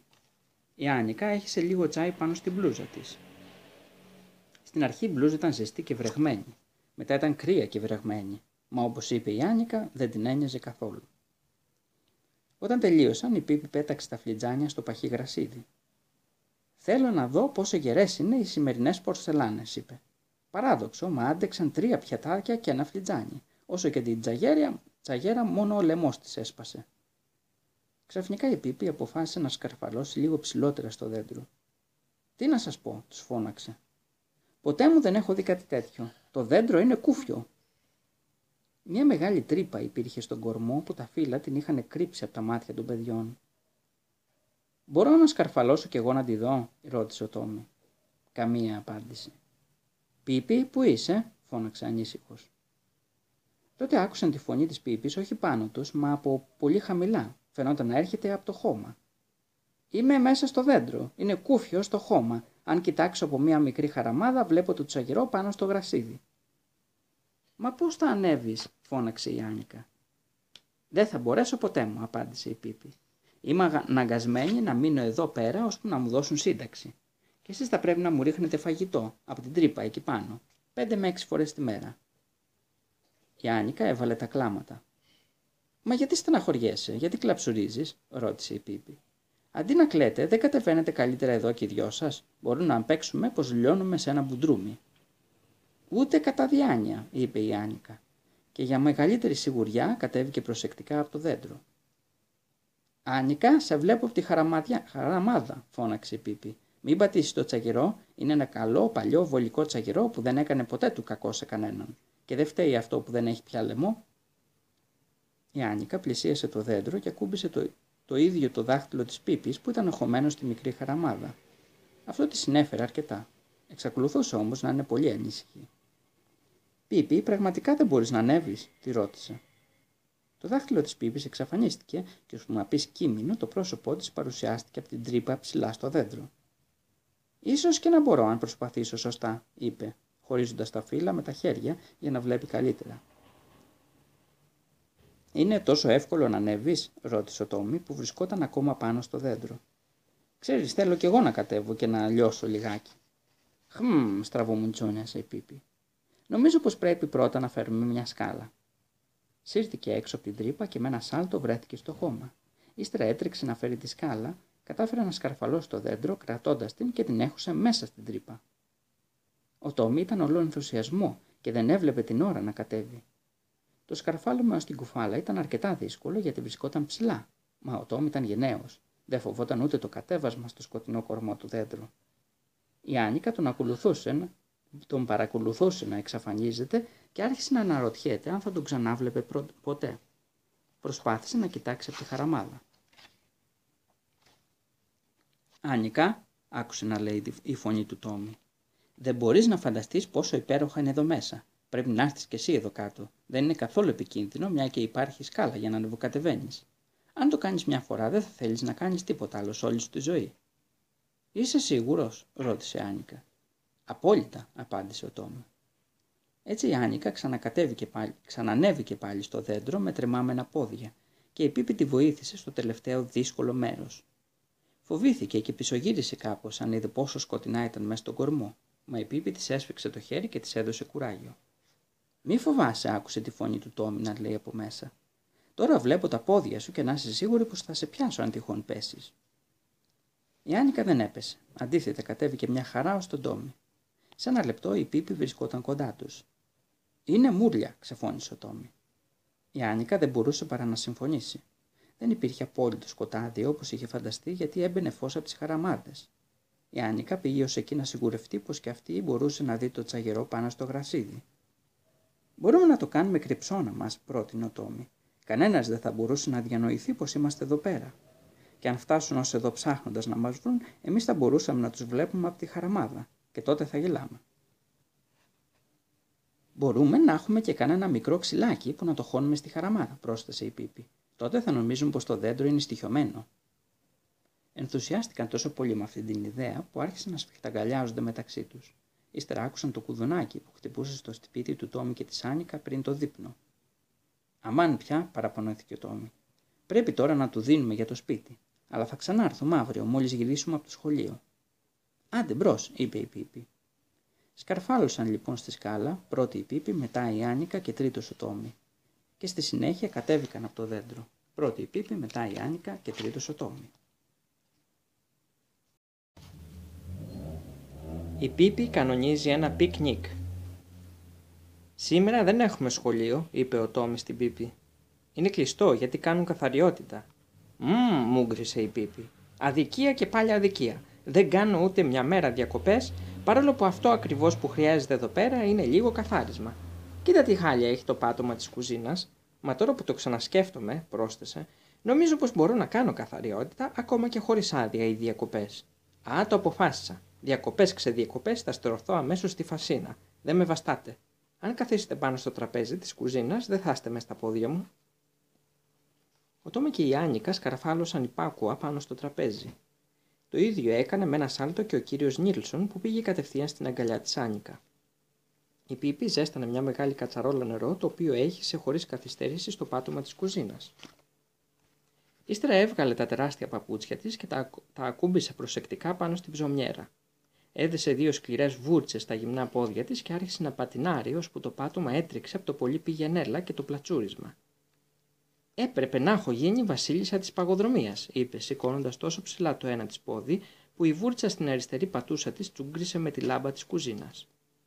«Οπωσδήποτε. Δεν μου λείπει μήτε η χάρη, μήτε η γοητεία», συνέχισε πηδώντας βέλτα πάνω από μία καρέκλα που βρέθηκε στο δρόμο της.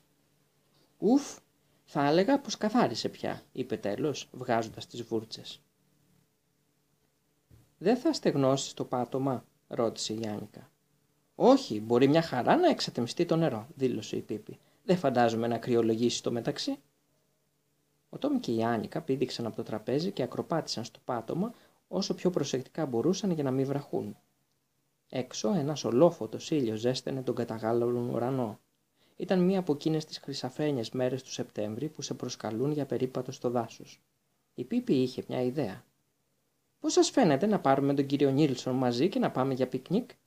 «Αχ ναι», είπαν με μια φωνή ο Τόμι και η Άνικα γεμάτοι ενθουσιασμό. «Τρεχάτε λοιπόν σπίτι σας και ρωτήστε τη μαμά σας», πρόσταξε η Πίπη. «Εγώ στο μεταξύ θα ετοιμάσω το φαγητό που θα πάρουμε μαζί». Ο Τόμι και η Άνικα βρήκαν το σχέδιο σπουδαίο. Έτρεξαν σαν αστραπή στο σπίτι τους και γύρισαν στο πικεφί. Η Πίπη στεκόταν κιόλας έξω από την αυλόπορτα με τον κύριο Νίλσον στον ώμο, ένα ραβδί στο ένα χέρι και ένα μεγάλο καλάθι στο άλλο. Στην αρχή τα παιδιά ακολούθησαν τον κανονικό εξοχικό δρόμο και σε λίγο έστρεψαν σε ένα λιβάδι, όπου ένα μικρό μονοπάτι ξετυλίγονταν ανάμεσα σε σημείδες και φουντουκές. Σιγά σιγά έφτασαν στην εξώθυρα ενός φράχτη. Πέρα από εκεί απλωνόταν ένα ακόμη πιο όμορφο λιβάδι. Μπροστά όμως από την εξώθυρα στεκόταν μία αγελάδα και δεν έδειχνε να έχει κατά νου της να ξεκουνήσει από εκεί. Η Άνικα άρχισε να της φωνάζει και ο Τόμι προσπάθησε να της δώσει μια κλωτσιά για να πάει πιο πέρα, μα εκείνη δεν μετακινήθηκε ούτε σπιθαμή, παρά μόνο κοίταζε τα παιδιά με εκείνα τα μεγάλα αγελαδίσια μάτια της. Για να δώσει μια για πάντα ένα τέλος στην όλη ιστορία, η Πίπη παράτησε χάμω το καλάθι, προχώρησε, σήκωσε την αγελάδα με τα χέρια και την απίθωσε λίγο μακρύτερα. Το ζώο σαστισμένο αργοπερπάτησε και χάθηκε ανάμεσα στα δέντρα. «Για σκέψου να είναι αγελάδες ξεροκέφαλες σαν τα γουρούνια», είπε η Πίπη πηδώντας και με τα δύο πόδια πάνω από το φράχτη. «Και ποιο είναι παρακαλώ το αποτέλεσμα?» «Απλούστατα, τα γουρούνια γίνονται τόσο ξεροκέφαλα σαν τις αγελάδες. Μπλιάχ!» «Τι υπέροχο ονειρεμένο λιβάδι», αναφώνησε η Άνικα ολόχαρη, σκαρφαλώνοντας σε κάθε βράχο που συναντούσε.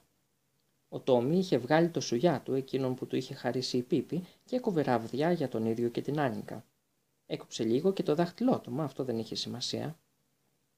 «Ίσως θα έπρεπε να μαζέψουμε λίγα μανιτάρια», είπε η Πίπη, κόβοντας ένα όμορφο κατακόκκινο μανιτάρι. «Αναρωτιέμαι αν τούτο εδώ είναι φαγώσιμο», συνέχισε. «Όπως και να έχει, σίγουρα δεν είναι πόσιμο, όσο γι' αυτό δεν χωράει αμφιβολία». «Τι είναι το πόσιμο?» «Άρα δεν έχω παρά μόνο να το φάω». Ίσως είναι εντάξει. Δάγκωσε ένα μεγάλο κομμάτι από το μανιτάρι και το κατάπιε. Μια χαρά είναι, φώναξε γεμάτη ικανοποίηση. Πρέπει να μαγειρέψουμε μερικά τέτοια κάποια άλλη φορά. Και πέταξε το υπόλοιπο με ορμή πάνω από τις κορφές των δέντρων. Τι έχεις μέσα στο καλάθι, Πίπη, ρώτησε η Άνικα. Είναι κάτι καλό? Μα το τσάι όλης της Κίνας. Δεν πρόκειται να σου πω, δήλωσε η Πίπη. Πρώτα πρέπει να βρούμε ένα καλό μέρος για να μπορέσουμε να τα απλώσουμε. Τα παιδιά άρχισαν πρόθυμα να ψάχνουν για να βρουν κατάλληλο μέρος. Η Άνικα βρήκε μια μεγάλη επίπεδη πέτρα που νόμισε πως ήταν ό,τι πρέπει, αλλά αποδείχτηκε πως ήταν γεμάτη μυρμήγκια και η Πίπη δήλωσε ότι δεν θα ήθελε να καθίσει μαζί τους αφού δεν τα γνώριζε. «Βέβαια και ξέρεις δαγκώνουν», είπε ο Τόμι. «Αλήθεια», έκανε η Πίπη. «Τότε δαγκωσέ τα κι εσύ». Σε λίγο ο Τόμι βρήκε ένα ξέφωτο ανάμεσα σε δύο μικρές φουντωτές φοντουκιές και σκέφτηκε πως εκεί ήταν ιδανικό μέρος για να καθίσουν. «Δεν έχει αρκετό ήλιο για να φουντώσουν οι φακίδες μου», είπε η Πίπη. «Και πιστεύω πως είναι πολύ ωραίο να έχει κάποιος φακίδες». Λίγο πιο πέρα ορθώνονταν ένας μικρός βράχος που τον ανέβαινες πολύ εύκολα. Πάνω στο βράχο υπήρχε ένα μικρό ηλιόλουστο περβάζι σαν μπαλκόνι. Εκεί κάθισαν. «Τώρα κλείστε τα μάτια, ώσπου να τα πλώσω όλα στην εντέλεια», είπε η Πίπη. Ο Τόμι και η Άνικα έκλεισαν τα μάτια όσο πιο σφιχτά μπορούσαν και αφουγκραζόταν την Πίπη να ανοίγει πρώτα το καλάθι και μετά να ξετυλίγει διάφορα χαρτιά. «Ένα, δύο, 19, τώρα μπορείτε να κοιτάξετε», είπε τέλος η Πίπη. Και κοίταξαν. Και έμπηξαν κραυγές ενθουσιασμού όταν είδαν όλες τις λιχουδιές τις οποίες η Πίπη είχε απλώσει πάνω στο γυμνό βράχο. Υπέροχα μικρά σάντουιτς από σταρένιο ψωμί και ζαμπόν. Μια ολόκληρη στίβα τηγανίτες πασπαλισμένες με μπόλικη ζάχαρη.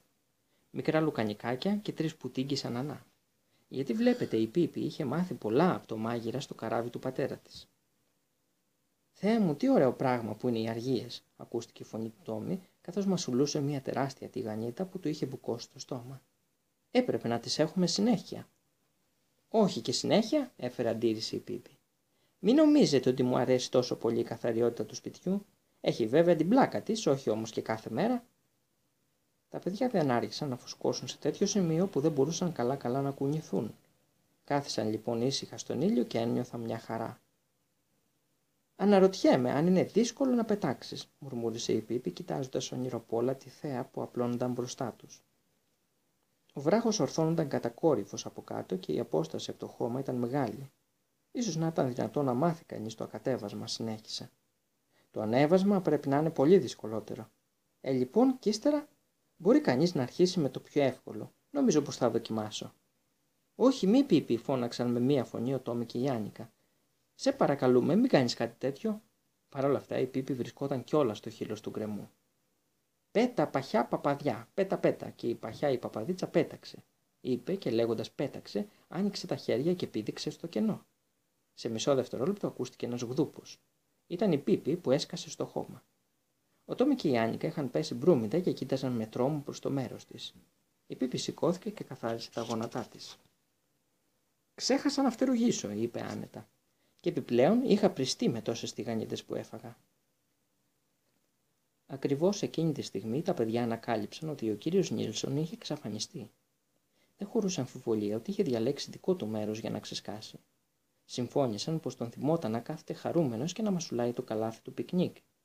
Όσο όμως οι Πίποι ασχολούνταν με το πέταγμα, δεν τον είχαν καθόλου στο νου τους, και τώρα είχε φύγει. Η Πίπη θύμισε τόσο πολύ που πέταξε το ένα παπούτσι της σε μια μεγάλη βαθιά λίμνη με νερό. «Τι τους θέλεις τους πίθηκους όταν πηγαίνεις κάπου?» αναρωτήθηκε ολοπίσμα. «Έπρεπε να μείνεις σπίτι και να προσέχει το άλογο. Τέτοια τύχη του άξιζε». Συνέχισε περπατώντας μέσα στη λίμνη για να πιάσει το παπούτσι της. Το νερό της έφτασε ως τη μέση. «Νομίζω ότι είναι καλή ευκαιρία να λούσω και τα μαλλιά μου», είπε η Πίπη και βούτυξε το κεφάλι μέσα στο νερό για τόση ώρα που άρχισαν να ανεβαίνουν μπουρμπουλήθρες. «Τέλεια! Αυτή τη φορά δεν θα χρειαστεί να πάω στο κομμωτήριο», συνέχισε γεμάτη ικανοποίηση όταν εδέησε να ξαναπαρουσιαστεί έξω από το νερό. Μετά βγήκε από τη λιμνούλα, έβαλε το παπούτσι της και όλοι μαζί ξεκίνησαν να ψάξουν τον κύριο Νίλσον. «Προσέξτε το πλατσούρισμα καθώς περπατάω», γέλασε η Πίπη. «Λέει πλίτς πλάτς μες στα ρούχα μου και πλάτς πλούτς μες στα παπούτσια μου. Αστείο δεν είναι? Νομίζω πως θα έπρεπε και εσύ να το δοκιμάσεις», είπε στην Άνικα. που προχωρούσε ολοχάρη με τα ξανθά με τα ξένια μαλλιά της, το ροζ φουστανάκι της και τα μικρά κάτασπρα δερμάτινα παπούτσια της. «Μία άλλη φορά», απάντησε η λογική Άνικα. «Γίνομαι έξω φρανών με τον κύριο Νίλσον», είπε η Πίπη. «Συνέχεια τέτοια κάνει. Κάποτε μου τόσκασε στη Σουρουμπάγια και έπιασε δουλειά σε μία γριά χείρα σαν υπηρέτης. Εδώ που τα λέμε δεν είναι αλήθεια», πρόσθεσε έπειτα από λίγο. Ο Τόμι πρότεινε να χωριστούν και να ψάξει ο καθένας μόνος του. Η Άνικα φοβόταν λιγάκι και δεν ήθελε στην αρχή, μα ο Τόμι της είπε: «Δεν είσαι δειλή, έτσι δεν είναι?» Και βέβαια η Άνικα δεν μπορούσε να ανεχτεί τέτοια προσβολή, έτσι τα τρία παιδιά πήραν ξεχωριστούς δρόμους. Ο Τόμι διέσχισε ένα χωράφι. Δεν βρήκε τον κύριο Νίλσον, αλλά βρήκε κάτι άλλο, έναν ταύρο. Ή καλύτερα ο ταύρος βρήκε τον Τόμι, και ο ταύρος δεν συμπαθούσε καθόλου τον Τόμι, γιατί ήταν ένας θυμωμένος ταύρος που δεν είχε καμία ιδιαίτερη προτίμηση στα παιδιά. Με ένα τρομερό μπουγκριτό και χαμηλωμένο κεφάλι, όρμησε στον Τόμι και εκείνος έβγαλε ένα άγριο ουρλιαχτό απόγνωσης που αντίχησε σε ολόκληρο το δάσος. Η Πίπη και η Άνικα άκουσαν φυσικά την κραυγή και έτρεξαν να δουν τι συνέβαινε. Στο μεταξύ ο ταύρος είχε κιόλας αρπάξει τον Τόμι με τα κέρατά του και τον στριφογύριζε ψηλά στον αέρα. «Τι ανάγωγος ταύρος», σχολίασε η Πίπη στην Άνικα, η οποία στο μεταξύ είχε βάλει τα κλάματα ολοσδιόλου απελπισμένη. «Δεν έχει το δικαίωμα να φέρεται με τέτοιο τρόπο. Για δες, λερώνει το λευκό ναυτικό κουστούμι του Τόμι. Δεν μου μένει παρά να πάω και να ψιθυρίσω 2-3 κουβεντούλες στο αυτί του ηλίθιου ταύρου». Έτσι κι έκανε. Έτρεξε και του τράβηξε την ουρά. «Συγγνώμη για την ενόχληση», φώναξε, και μια και τραβούσε δυνατά, ο ταύρος γύρισε και είδε ένα καινούριο παιδί που του φάνηκε και αυτό κατάλληλο για κουτουλιά. «Όπως είπα, συγγνώμη που σου κόλλησα», επανέλαβε η Πίπη. «Και πιο πολύ συγγνώμη που σου το ξεκόλλησα», πρόσθεσε και έσπασε ένα κέρατο του ταύρου. «Δεν είναι φέτος της μόδας τα 2 κέρατα», συνέχισε. «Φέτος όλοι οι καθώς πρέπει ταύροι έχουν μόνο ένα. Ή και κανένα», και έσπασε και το άλλο κέρατο του ταύρου. Καθώς οι ταύροι δεν αισθάνονται πόνο στα κέρατα, ο συγκεκριμένος δεν πήρε χαμπάρι ούτε του έλειπαν τα δικά του. Εξακολουθούσε να την κυνηγάει για να την τρυπήσει, και αν ήταν οποιοδήποτε άλλο παιδί εκτός από την Πίπη, δεν θα είχε απομείνει τίποτα από δάφτο παρά σκέτος κοιμάς. «Χαχαχα, πάψε να με γαργαλάς», φώναξε η Πίπη. «Δεν μπορείς να φανταστείς πόσο καργαλιέμαι, πάψε, θα πεθάνω από τα γέλια». Ο ταύρος όμως δεν σταματούσε και τελικά η Πίπη έδωσε μια και καβάλισε στη ράχη του για να πάρει λίγη ανάσα. Μα το κάθισμα που διάλεξε δεν ήταν ιδανικό, γιατί ο ταύρος δεν εννοούσε να έχει την Πίπη στη ράχη. Έκανε τα χειρότερα τινάγματα και στριφογυρίσματα για να την πετάξει. Αλλά εκείνη κρατιόταν γερά, με τα πόδια σφιχτά δεμένα στα καπούλια του και δεν έλεγε να ακολουθεί. Ο ταύρος ορμούσε πέρα δόθε στο λιβάδι και μούγκριζε τόσο δυνατά που αχνός έβγαινε από τα ρουθούνια του. Η Πίπη γελούσε και κουνούσε τα χέρια στον Τόμι και στην Άνικα που είχαν τραβηχτεί μακριά σε μια άκρη, τρέμοντας σαν αδύναμα φυλαράκια λεύκας. Ο ταύρος έκανε μια καινούργια στροφή και προσπάθησε να ρίξει χάμω την Πίπη. «Δείτε πως χορεύω με τον παλιόφιλο», τραγούδισε η Πίπη, καθισμένη όσο πιο σφιχτά μπορούσε. Τελικά ο ταύρος ξεθεώθηκε σε τέτοιο σημείο που κάθισε στο χώμα με την ολόψυχη ευχή να μην υπήρχε είδος των παιδιών σε όλη την πλάση. Άλλωστε δεν είχε καταλάβει ποτέ του τι στο καλό χρειάζονταν τα παιδιά.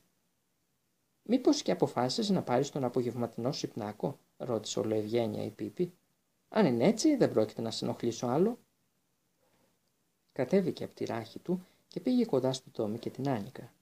Ο Τόμι είχε κλάψει λίγο, είχε χτυπήσει τον μπράτσο, αλλά η Άνικα του είχε δέσει την πληγή με το μαντίλι και έτσι δεν μπούνωσε πια. «Αχ, Πίπη», φώναξε η Άνικα με τεντωμένα νεύρα καθώς πλησίαζε. «Σουτ», ψιθύρισε η Πίπη. «Μην ξυπνήσουμε τον ταύρο, κοιμάται, και έτσι και τον ξυπνήσουμε θα θυμώσει. Κύριε Νίλσον, πού είσαι?» άρχισε να φωνάζει σε ένα λεπτό με μια τσιριχτή φωνή, αδιαφορώντας για τον απογευματινό υπνάκο του ταύρου. «Πρέπει να γυρίσουμε σπίτι». Και πραγματικά ο κύριος Νίλσον βρισκόταν εκεί κοντά, κουρνιασμένος στο ψηλότερο κλονί ενός πεύκου. Μασουλούσε την ουρά του και έδειχνε πολύ στεναχωρημένος. Δεν ήταν και τόσο ευχάριστο για ένα τόσο δαπιθικάκι σαν κι αυτό να ξεμένει ολομόναχο στα δάση.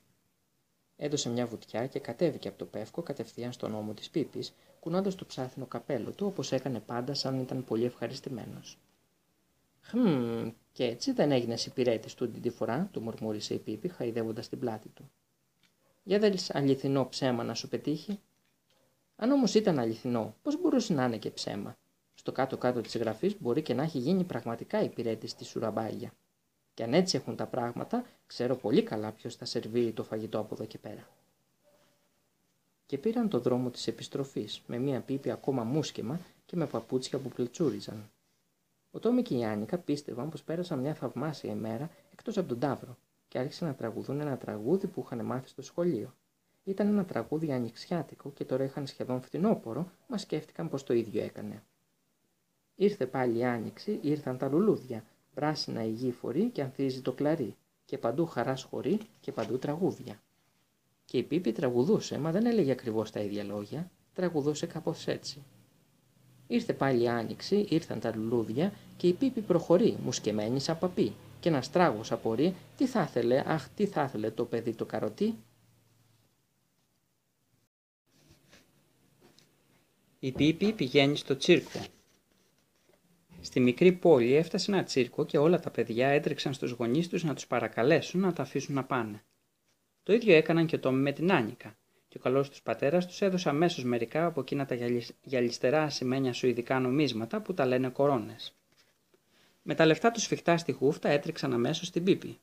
Τη βρήκαν στην μπροστινή βεράντα να κατακίνεται με την ουρά του αλόγου που την έφτιαχνε μικρές κοτσίδες, την κάθε μια δεμένη με μια κόκκινη κορδέλα. «Νομίζω πως σήμερα έχει τα γενέθλιά του», είπε. «Επομένως πρέπει να ντυθεί και να στολιστεί». Πίπη μπόρεσε να ξεστομίσει ο Τόμι λαχανιασμένος, γιατί το είχαν βάλει στα πόδια τόσο γρήγορα. «Πίπη, μπορείς να έρθεις μαζί μας στο τσίρκο?» «Μπορώ να κάνω ό,τι μου αρέσει», απάντησε η Πίπη. «Μα δεν ξέρω αν μπορώ να έρθω στο τσίκλο, γιατί δεν ξέρω τι είναι το τσίκλο. Πονάει?» «Τι ανόητη που γίνεσαι ώρες-ώρες», είπε ο Τόμι. «Και βέβαια δεν πονάει, είναι διασκέδαση, άλογα και όμορφες κυρίες και κλόουν που περπατούν πάνω σε σκηνή». «Αλλά κοστίζει», συμπλήρωσε η Άνικα, ανοίγοντας τη μικρή της χούφτα για να σιγουρευτεί πως οι τρεις γυαλιστερές κορώνες βρισκόταν ακόμα εκεί. «Είμαι πολύ πιο πλούσια και από καλικάτζαρο», είπε η Πίπη, «και έτσι υποθέτω πως μπορώ να αγοράσω ένα τσίκλο. Σκέφτομαι μόνο πως θα πήξει εδώ μέσα αν φέρω κι άλλα άλογα. Οι κλόουν και οι όμορφες κυρίες θα μπορούσαν να βουλευτούν κάπως τριμωγμένα στο πλησταριό. Το πρόβλημα είναι κυρίως τα άλογα». «Τι αηδίες», μόρφασε ο Τόμι. «Το τσίρκο δεν είναι για να το αγοράσεις. Κοστίζει λεφτά να πας και να το δεις, δεν καταλαβαίνεις πια, ουφ». «Ο Θεός να φυλάει», ξεφώνησε η Πίπη, κλείνοντας σφιχτά τα μάτια. «Κοστίζει λεφτά να κοιτάς. Κι εγώ που τριγυρνάω μέρα νύχτα με τα μάτια μου ορθάνυχτα. Ποιος ξέρει δηλαδή μόνο πόσα λεφτά έχω χαλάσει κιόλας». Κατόπιν άρχισε προσεκτικά και σιγά σιγά να ανοίγει το ένα μάτι και να κυκλογυρίζει μέσα από το βλέφαρο. «Δεν πάει να κοστίζει όσο θέλει», είπε. «Εγώ δεν αντέχω να μην ρίχνω καμιά ματιά τριγύρω». Με τα πολλά ο Τόμι και η Άνικα κατάφεραν στο τέλος να της εξηγήσουν τι είναι το τσίρκο και τότε η Πίπη πήγε και πήρε μερικά χρυσά νομίσματα από τη βαλίτσα της. Κατόπιν έβαλε το καπέλο της που είχε περίπου το μέγεθος ρόδας του νερόμυλου και ξεκίνησαν για το τσίρκο. Κόσμος πολύς είχε μαζευτεί έξω από τη σκηνή του τσίρκου και μπροστά στο ταμείο υπήρχε μεγάλη ουρά. Κάποτε έφτασε και η σειρά της Πίπης. Έχωσε το κεφάλι μέσα στο άνοιγμα του ταμείου, κοίταξε κατάματα την γλυκιά ηλικιωμένη κυρία που καθόταν μέσα και είπε «Πόσο κοστίζει να σας κοιτάξω?» Η ηλικιωμένη κυρία κατάγονταν από ξένη χώρα και δεν πολύ καταλάβαινε τι εννοούσε η Πίπη. Απάντησε «Μιγκό μου, δίνεις 5 κογόνες για τόση μπόστα και 3 κορώνες για 4 πίσω και 1 κορώνα για όχθιο». «Κατάλαβα», είπε η Πίπη, «αλλά θέλω να μου υποσχεθείτε πως θα περπατήσετε και πάνω στο σκηνή». Τότε μπήκε στη μέση ο Τόμι και είπε στην Πίπη να πάρει εισιτήριο για τις πίσω θέσεις. Η Πίπη έδωσε ένα χρυσό νόμισμα στην κυρία που το κοίταξε όλο υποψία. Το δάγκωσε κιόλας για να δει αν ήταν αληθινό. Τέλος πίστηκε πως ήταν πραγματικό χρυσάφι και η Πίπη πήρε το εισιτήριο. Μαζί πήρε και μια ολόκληρη χούφτα ασημένια νομίσματα για ρέστα. «Τι να τα κάνω εγώ όλα τούτα τα παλιοάσπρα μικρά λεφτά», είπε θυμωμένη η Πίπη. «Κρατήστε τα. Και για να είμαστε πάτσι θα σας κοιτάξω 2 φορές. Απ' τους όρθιους». Για να μην τα πολυλογούμε, μια και η Πίπη ήταν ανένδοτη και δεν ήθελε ρέστα, η κυρία άλλαξε το ειστήριό της και της έδωσε ένα της πρώτης σειράς και έδωσε και στον Τόμι και στην Άνικα ακριβά ειστήρια χωρίς να πληρώσουν οι ίδιοι. Έτσι η Πίπη, ο Τόμι και η Άνικα βρέθηκαν να στρογγυλοκάθονται σε κάτι πολύ αναπαυτικές πολυθρόνες από κόκκινο βελούδο, ακριβώς μπροστά στη σκηνή. Ο Τόμι και η Άνικα γύρισαν πολλές φορές πίσω για να κουνήσουν περήφανα το χέρι τους στις μαθητές τους που καθόταν πολύ πιο πίσω. «Παράξενη καλύβα», είπε η Πίπη αφού περιεργάστηκε καλά το τσίρκο. «Έχουν όμως ρίξει πριονίδι στο πάτωμα όπως βλέπω. Δεν είμαι καμιά στριμμένη, αλλά έχω την εντύπωση ότι δεν πρέπει να είναι ιδιαίτερα τακτικοί άνθρωποι. Ο Τόμι εξήγησε στην Πίπη ότι πάντα έριχναν πριονίδι στις σκηνές των τσίρκων για να μπορούν τα άλογα να τρέχουν άνετα. Σε μία εξέδρα καθόταν η μουσική του τσίρκου που ξαφνικά άρχισαν να παίζουν ένα πολύ ζωηρό εμβατήριο. Η Πίπη χτυπούσε τα χέρια με μανία και πηδούσε πάνω κάτω στο κάθισμα από τον ενθουσιασμό της. «Άραγε στοιχίζει και τον ακούς ή αυτό είναι τζάμπα?» αναρωτήθηκε. Τότε ακριβώς η αυλαία τραβήχτηκε μπροστά από την είσοδο των καλλιτεχνών και έκανε την εμφάνισή του ο διευθυντής του τσίρκου, ντυμένος στα κατάμαυρα και με ένα μαστίγιο στο χέρι. Τον περιστήχιζαν 10 λευκά άλογα με κόκκινα φτερά στο κεφάλι. Μετά έδωσαν άλλη μία με το μαστίγιο και όλα τα άλογα στάθηκαν όρθια με τα δύο μπροστινά τους πόδια πάνω στο κάγκελο που κύκλωνε τη σκηνή. Ένα από τα άλογα είχε σταθεί ακριβώς μπροστά στα παιδιά. Της Άνικα δεν της πολύ άρεσε να έχει ένα άλογο τόσο κοντά της και έτσι μαζεύτηκε όσο πιο πίσω μπορούσε στο κάθισμα. Η Πίπη όμως έσκυψε, σήκωσε το ένα μπροστινό πόδι του αλόγου και του είπε «Τι κάνεις? Το άλογό μου σου στέλνει χαιρετίσματα. Έχει και τα γενέθλιά του σήμερα. Μόνο που φοράει τις κορδέλες του στην ουρά και όχι στο κεφάλι». Ήταν ευτύχημα που η Πίπη αποφάσισε να αφήσει το πόδι του αλόγου πριν ο διευθυντής του τσίρκου χτυπήσει ξανά το μαστίγιο. Μόλις το άκουσαν, όλα τα άλογα πήδηξαν κάτω από το κάγκελο και άρχισαν ξανά να τρυπουδίζουν. Όταν το νούμερο τελείωσε, ο διευθυντής του τσίρκου υποκλήθηκε ανάλαφρα και τα άλογα αποχώρησαν ολοχάρι. Δεν πέρασε ένα λεπτό και η αυλαία ξανά άνοιξε, αυτή τη φορά για να παρουσιαστεί ένα άλογο μαύρο σαν κατράμι. Στη ράχη του στεκόταν μια όμορφη κοπέλα, ντυμένη με ένα μεταξωτό πράσινο καλσόν. Όπως έγραφε το πρόγραμμα, το όνομά της ήταν Καρμεντσίτα. Το άλογο κάλπασε γύρω-γύρω πάνω στο πριονίδι και η Καρμεντσίτα καθόταν ήρεμη και χαμογελιστή πάνω του. Τότε όμως συνέβη κάτι. Καθώς το άλογο περνούσε από τη θέση της Πίπης, κάτι πετάχτηκε σβουριχτό στον αέρα. Δεν ήταν άλλο παρά η ίδια η Πίπη. Ξαφνικά βρέθηκε να κάθεται στα καπούλια του αλόγου πίσω από την Καρμεντσίτα. Στην αρχή η Καρμεντσίτα τάχασε σε τέτοιο σημείο που κόντεψε να πέσει από το άλογο. Μετά θύμωσε. Άρχισε να χτυπάει με τα χέρια της προς τα πίσω, όπου έβρισκε, για να αναγκάσει την Πίπη να πηδήσει κάτω. Μα δεν τα κατάφερε. «Ηρέμησε λιγάκι», είπε η Πίπη. «Δεν είσαι η μόνη που έχει δικαίωμα να διασκεδάσει. Υπάρχουν κι άλλοι που πλήρωσαν λεφτά, είτε θες να το παραδεχτείς είτε όχι». Έπειτα η Καρμεντσίτα ήθελε να πηδήσει η ίδια κάτω, αλλά δεν μπορούσε ούτε να το κάνει, γιατί η Πίπη την είχε γραπώσει σφιχτά από τη μέση. Οι θεατές δεν μπορούσαν να συγκρατήσουν τα γέλια. Φαινόταν τόσο γελίο στα μάτια τους να βλέπουν την όμορφη Καρμεντσίτα γραπωμένη από ένα μικρό κοκκινομάλικο κορίτσι που είχε καθίσει στη ράχη του αλόγου με τα τεράστια παπούτσια της και με ένα ύφος σαν να δούλευε ανέκαθεν σε τσίρκο. Ο διευθυντής όμως του τσίρκου δεν γελούσε καθόλου. Έγνεψε στους πορφυροντεμένους συνοδούς του να μπουν στη σκηνή και να σταματήσουν το άλογο. «Τελείωσε κιόλας το νούμερο», παραπονέθηκε κατασκασμένη η Πίπη. «Μα γιατί, πάνω που σπάγαμε τέτοια πλάκα?» «Τρομερό παιδί», σφύριξε ανάμεσα στα δόντια του ο διευθυντής. «Φύγε αμέσως». Η Πίπη τον κοίταξε ολοπίκρα. «Όχι, θέλω να μου εξηγήσεις», είπε. «Γιατί είσαι τόσο θυμωμένος μαζί μου? Εγώ νόμιζα πως ο καθένας είχε δικαίωμα να διασκεδάσει εδώ μέσα». Πήδηξε από το άλογο και πήγε και κάθισε στη θέση της. Τώρα όμως δύο μεγαλόσωμοι άνθρωποι του τσίρκου την πλησίασαν με σκοπό να την πετάξουν έξω. Την άρπαξαν γερά από τα μπράτσα και προσπάθησαν να τη σηκώσουν. Μάταια. Η Πίπη έμενε αμετακίνητη. Απλούστατα δεν υπήρχε περίπτωση να την κουνήσουν από τη θέση της, παράλληλο που την τραβούσαν με όλη τους τη δύναμη. Σήκωσαν λοιπόν γεμάτη απορία τους ώμους και έφυγαν. Στο μεταξύ είχε αρχίσει το επόμενο νούμερο. Ήταν η Ελβίρα που θα περπατούσε πάνω σε ένα τεντωμένο σκοινί. Φορούσε ένα φόρεμα από ροζ τούλι και κρατούσε στο χέρι μια ροζ ομπρέλα. Με μικρά κοφτά βήματα έτρεξε πάνω στο σκοινί. Τέντωσε τα πόδια της και έκανε ό,τι κόλπο βάζει ο νους του ανθρώπου. Πολύ όμορφη επίδειξη. Απέδειξε στους θεατές της πως μπορούσε να πάει και προς τα πίσω πάνω σε εκείνο το λεπτό σκοινί. Όταν όμως έφτασε πίσω στη μικρή πλατφόρμα που βρισκόταν στην άκρη του σκηνιού και γύρισε να δει, αντίκρισε την Πίπη να στέκεται εκεί πάνω. «Έκπληξη», είπε η Πίπη ενθουσιασμένη που έβλεπε τη σαστισμένη έκφραση της Ελβίρας. Η Ελβίρα δεν έβγαλε μιλιά, μόνο που πήδηξε κάτω από το σκηνί και ρίχτηκε στην αγκαλιά του διευθυντή του τσίρκου που ήταν πατέρας της. Εκείνος έστειλε πάλι τους συνοδούς να διώξουν την Πίπη. Αυτή τη φορά έστειλε 5. Όλος όμως ο κόσμος μέσα στο τσίρκο φώναζε «Αφήστε την, θέλουμε να δούμε τη μικρή κοκκινομαλούσα» και χτυπούσαν ρυθμικά πόδια και χέρια. Ο Όταν έφτασε στη μέση του σκηνιού, τέντωσε ψηλά το ένα πόδι και το μεγάλο παπούτσι της έμοιαζε με μπαλκόνι πάνω από το κεφάλι της. Τότε έστριψε λιγάκι την πατούσα για να ξύσει με το δάχτυλο του ποδιού το αριστερό της αυτή. Ο διευθυντής του τσίρκου δεν είχε απολύτως καμία διάθεση να αφήσει την Πίπη να συνεχίσει να παίζει το τσίρκο. Ήθελε να απαλλαγεί από δάφτιν το γρηγορότερο. Έφυγε λοιπόν κρυφά στο παρασκήνιο και χαλάρωσε το μηχανισμό που κρατούσε τεντωμένο το σκηνί. Βεβαίως πως η Πίπη θα πέφτε κάτω στη στιγμή. Δεν του έκανε όμως τη χάρη. Αντίθετα, άρχισε να κουνιέται πέρα δόθε με το σκηνί σε μια φρενιασμένη κούνια που πιανε όλο τον ουρανό της σκηνής.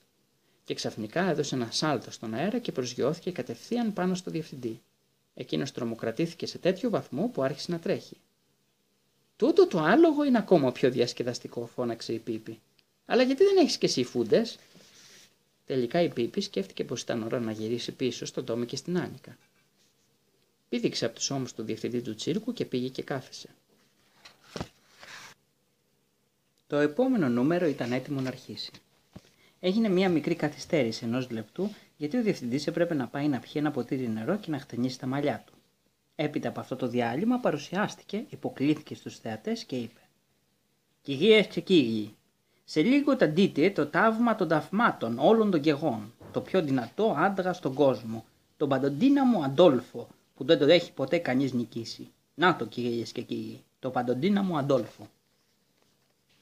Ένας τεράστιος γίγαντας μπήκε στην αρένα. Φορούσε βυσσινή μαγιό και ένα δέρμα λεοπάρδα γύρω από το στομάχι. Υποκλήθηκε στο κοινό και έδειξε πολύ μα πάρα πολύ ικανοποιημένος με τον εαυτό του. «Ρίξτε μια ματιά στα ποντίκια του», είπε ο διευθυντής πιέζοντας τον μπράτσο του παντοδύναμου Αδόλφου, όπου οι μύες φάνταζαν σαν μπάλες κάτω από το δέρμα. «Τώρα, κυρίες και κύριοι, σας δίνω μεγάλη ευκαιρία. Ποιος τολμά να δοκιμάσει παλέψει με παντοδύναμο Αδόλφο? Ποιος τολμά προσπαστήσει νικήσει πιο δυνατό άντρα του κόσμου? Δίνω 100 κορώνες σε άνθρωπο που νικήσει παντοδύναμο Αδόλφο. Σκέψου, κυρίες και κύριοι, όποιος θέλει προσπαθήσει να σηκωθεί». Κανένας δεν σηκώθηκε. «Τι είπε?» ρώτησε η Πίπη. «Και γιατί μιλάει αραβικά?» «Είπε πως αυτός που θα μπορέσει να νικήσει εκείνο τον τεράστιο άνθρωπο θα πάρει 100 κορώνες, απάντησε ο Τόμι. «Εγώ μπορώ», δήλωσε η Πίπη. «Αλλά νομίζω πως είναι κρίμα να τον νικήσω, έτσι συμπαθητικός και καλούλης που φαίνεται». «Δεν θα μπορούσες να τα καταφέρεις», είπε η Άνικα, «αφού είναι ο πιο δυνατός άντρας του κόσμου». «Άντρας, ναι», είπε η Πίπη. «Μην ξεχνάς όμως ότι εγώ είμαι το πιο δυνατό κορίτσι του κόσμου». Στο μεταξύ ο παντοδύναμος Αδόλφος σήκωνε αλτήρες και λύγιζε χοντρά σίδερα για να δείξει πόση δύναμη είχε. «Ελάτε, καλοί μου άνθρωποι», φώναζε ο διευθυντής του τσίρκου. «Δεν υπάρχει πραγματικά κανείς που να θέλει νικήσει και κερδίσει 100 κορώνες. Πρέπει να τις κρατήσω στην τσέπη μου», πρόσθεσε κουνώντας ένα χαρτονόμισμα των 100. «Όχι, δεν χρειάζεται να τις κρατήσεις», είπε η Πίπης σκαρφαλώντας το κάγκελο και πηδώντας μέσα στη σκηνή. «Φύγε! Εξαφάνισε αμέσως! Δεν τέλος σε βλέπει», άφρισε εκείνος. «Γιατί μου φέρεσαι συνέχεια τόσο εχθρικά?» το μάλωσε η Πίπη. «Το μόνο που θέλω είναι να παλέψω με τον παντοδύναμο Αδόλφο». «Δεν είναι ώρα για αστεία», είπε ο διευθυντής. «Φύγε πριν Αντόλφο ακούει ανέντειά σου». Η Πίπη όμως τον προσπέρασε και πήγε κατευθείαν μπροστά στον παντοδύναμο Αδόλφο. Πήρε το τεράστιο χέρι του στο δικό της και του το έσφιξε εγκάρδια. «Τι λες, φίλε, παλεύουμε λιγάκι και εσύ κι εγώ», του είπε. Ο παντοδύναμος Αδόλφος την κοίταξε και δεν κατάλαβε γρή. Σε 1 λεπτό αρχίζω, τον προειδοποίησε η Πίπη. Και το έκανε. Πριν καλά-καλά καταλάβουν οι θεατές τι γινόταν, είχε κάνει μια σωστή λαβή στον παντοδύναμο Αδόλφο και τον είχε ξαπλώσει φαρτί πλατή κάτω. Ο παντοδύναμος Αδόλφος σηκώθηκε πάνω όπως με πρόσωπο κατακόκκινο. «Ζήτω η Πίπη», άρχισε να ξεφωνίζει ο Τόμι και η Άνικα. Όλοι οι θεατές το άκουσαν και άρχισαν και αυτοί να ζητοκραυγάζουν. «Ζήτω η Πίπη». Ο διευθυντής του τσίρκου κάθισε παράμερα και έπαιζε νευρικά τα δάχτυλά του. Ήταν θυμωμένος, μα ο παντοδύναμος Αδόλφος ήταν ακόμα πιο θυμωμένος. Ποτέ στη ζωή του δεν του είχε συμβεί κάτι τόσο τρομερό. Τώρα θα δείχνες σε αυτό το μικρό κοκκινοτρίχικο κορίτσι τι σημαίνει παντοδύναμος Αδόλφος. Όρμησε και την άρπαξε όσο πιο δυνατά γινόταν, αλλά η Πίπη έμεινε ασάλευτη σαν βράχος. «Έλα τώρα, αφού μπορείς να κάνεις πολύ καλύτερη λαβή», του είπε για να τον ενθαρρύνει. Ύστερα απαλλάχτηκε από το κράτημά του και σε 1 δευτερόλεπτο ο παντοδύναμος Αδόλφος κοίτοταν πάλι κατάχαμα. Η Πίπη στάθηκε δίπλα του και περίμενε. Δεν περίμενε πολύ, με ένα μουγκριτό εκείνο σηκώθηκε και έπεσε σαν σύμφωνας πάνω της. «Άμπρα κατάμπρα», σφύριξε η Πίπη. Όλος ο κόσμος στο τσίρκο πηδούσε και χτυπούσε ρυθμικά τα πόδια. Όλοι πετούσαν ψηλά τα καπέλα τους και όλοι ζητογράβγαζαν. «Ζήτω η Πίπη». Την τρίτη φορά που της όρμησε, η Πίπη το σήκωσε ψηλά στον αέρα και του γύρισε πάνω στα τεντωμένα μπράτσα της γύρω-γύρω στη σκηνή. Στη συνέχεια τον ακούμπησε χάμω και τον κράτησε εκεί. «Νομίζω πως παίξαμε αρκετά», του είπε. «Από εδώ και πέρα το παιχνίδι αρχίζει και γίνεται βαρετό». «Η Πίπη νίκησε», φώναζε όλο το τσίρκο. Ο παντοδύναμος Αντόλφο γλίστρισε έξω από τη σκηνή όσο πιο γρήγορα μπορούσε. Και ο διευθυντής του τσίρκου υποχρεώθηκε να προχωρήσει και να δώσει τις 100 κορώνες στην Πίπη, παρόλο που θα προτιμούσε να την καταβροχθήσει. «Ορίστε, μικρή μου, τις 100 κορώνες». «Τι είναι αυτό», είπε η Πίπη γεμάτη περιφρόνηση. «Τι να το κάνω αυτό το παλιόχαρτο. Κράτα το να τυλίγεις ψάρι, αν θέλεις». Σε λίγο βρέθηκε στο κάθισμά της. «Παρακρατάει αυτό το τσίκλο», είπε στον Τόμι και την Άνικα. «Ένας υπνάκος δεν θα άβλαφτε καθόλου. Ξυπνήστε με όμως αν χρειαστεί να βοηθήσω σε τίποτα άλλο». Ξάπλωσε λοιπόν πίσω στη θέση της και κοιμήθηκε στη στιγμή. Έμεινε εκεί ροχαλίζοντας συνέχεια την ώρα που οι φακίριδες με φίδια και κλόουν και θηριοδαμαστές και άλλοι κατάπιναν σπαθιά και έδειχναν τα κόλπα τους στον Τόμι και στην Άνικα και σε όλο τον κόσμο που είχε έρθει στο τσίρκο. «Ξέρεις κάτι. Νομίζω πως η Πίπη ήταν η πιο καλή από όλους», ψιθύρισε ο Τόμις στην Άνικα.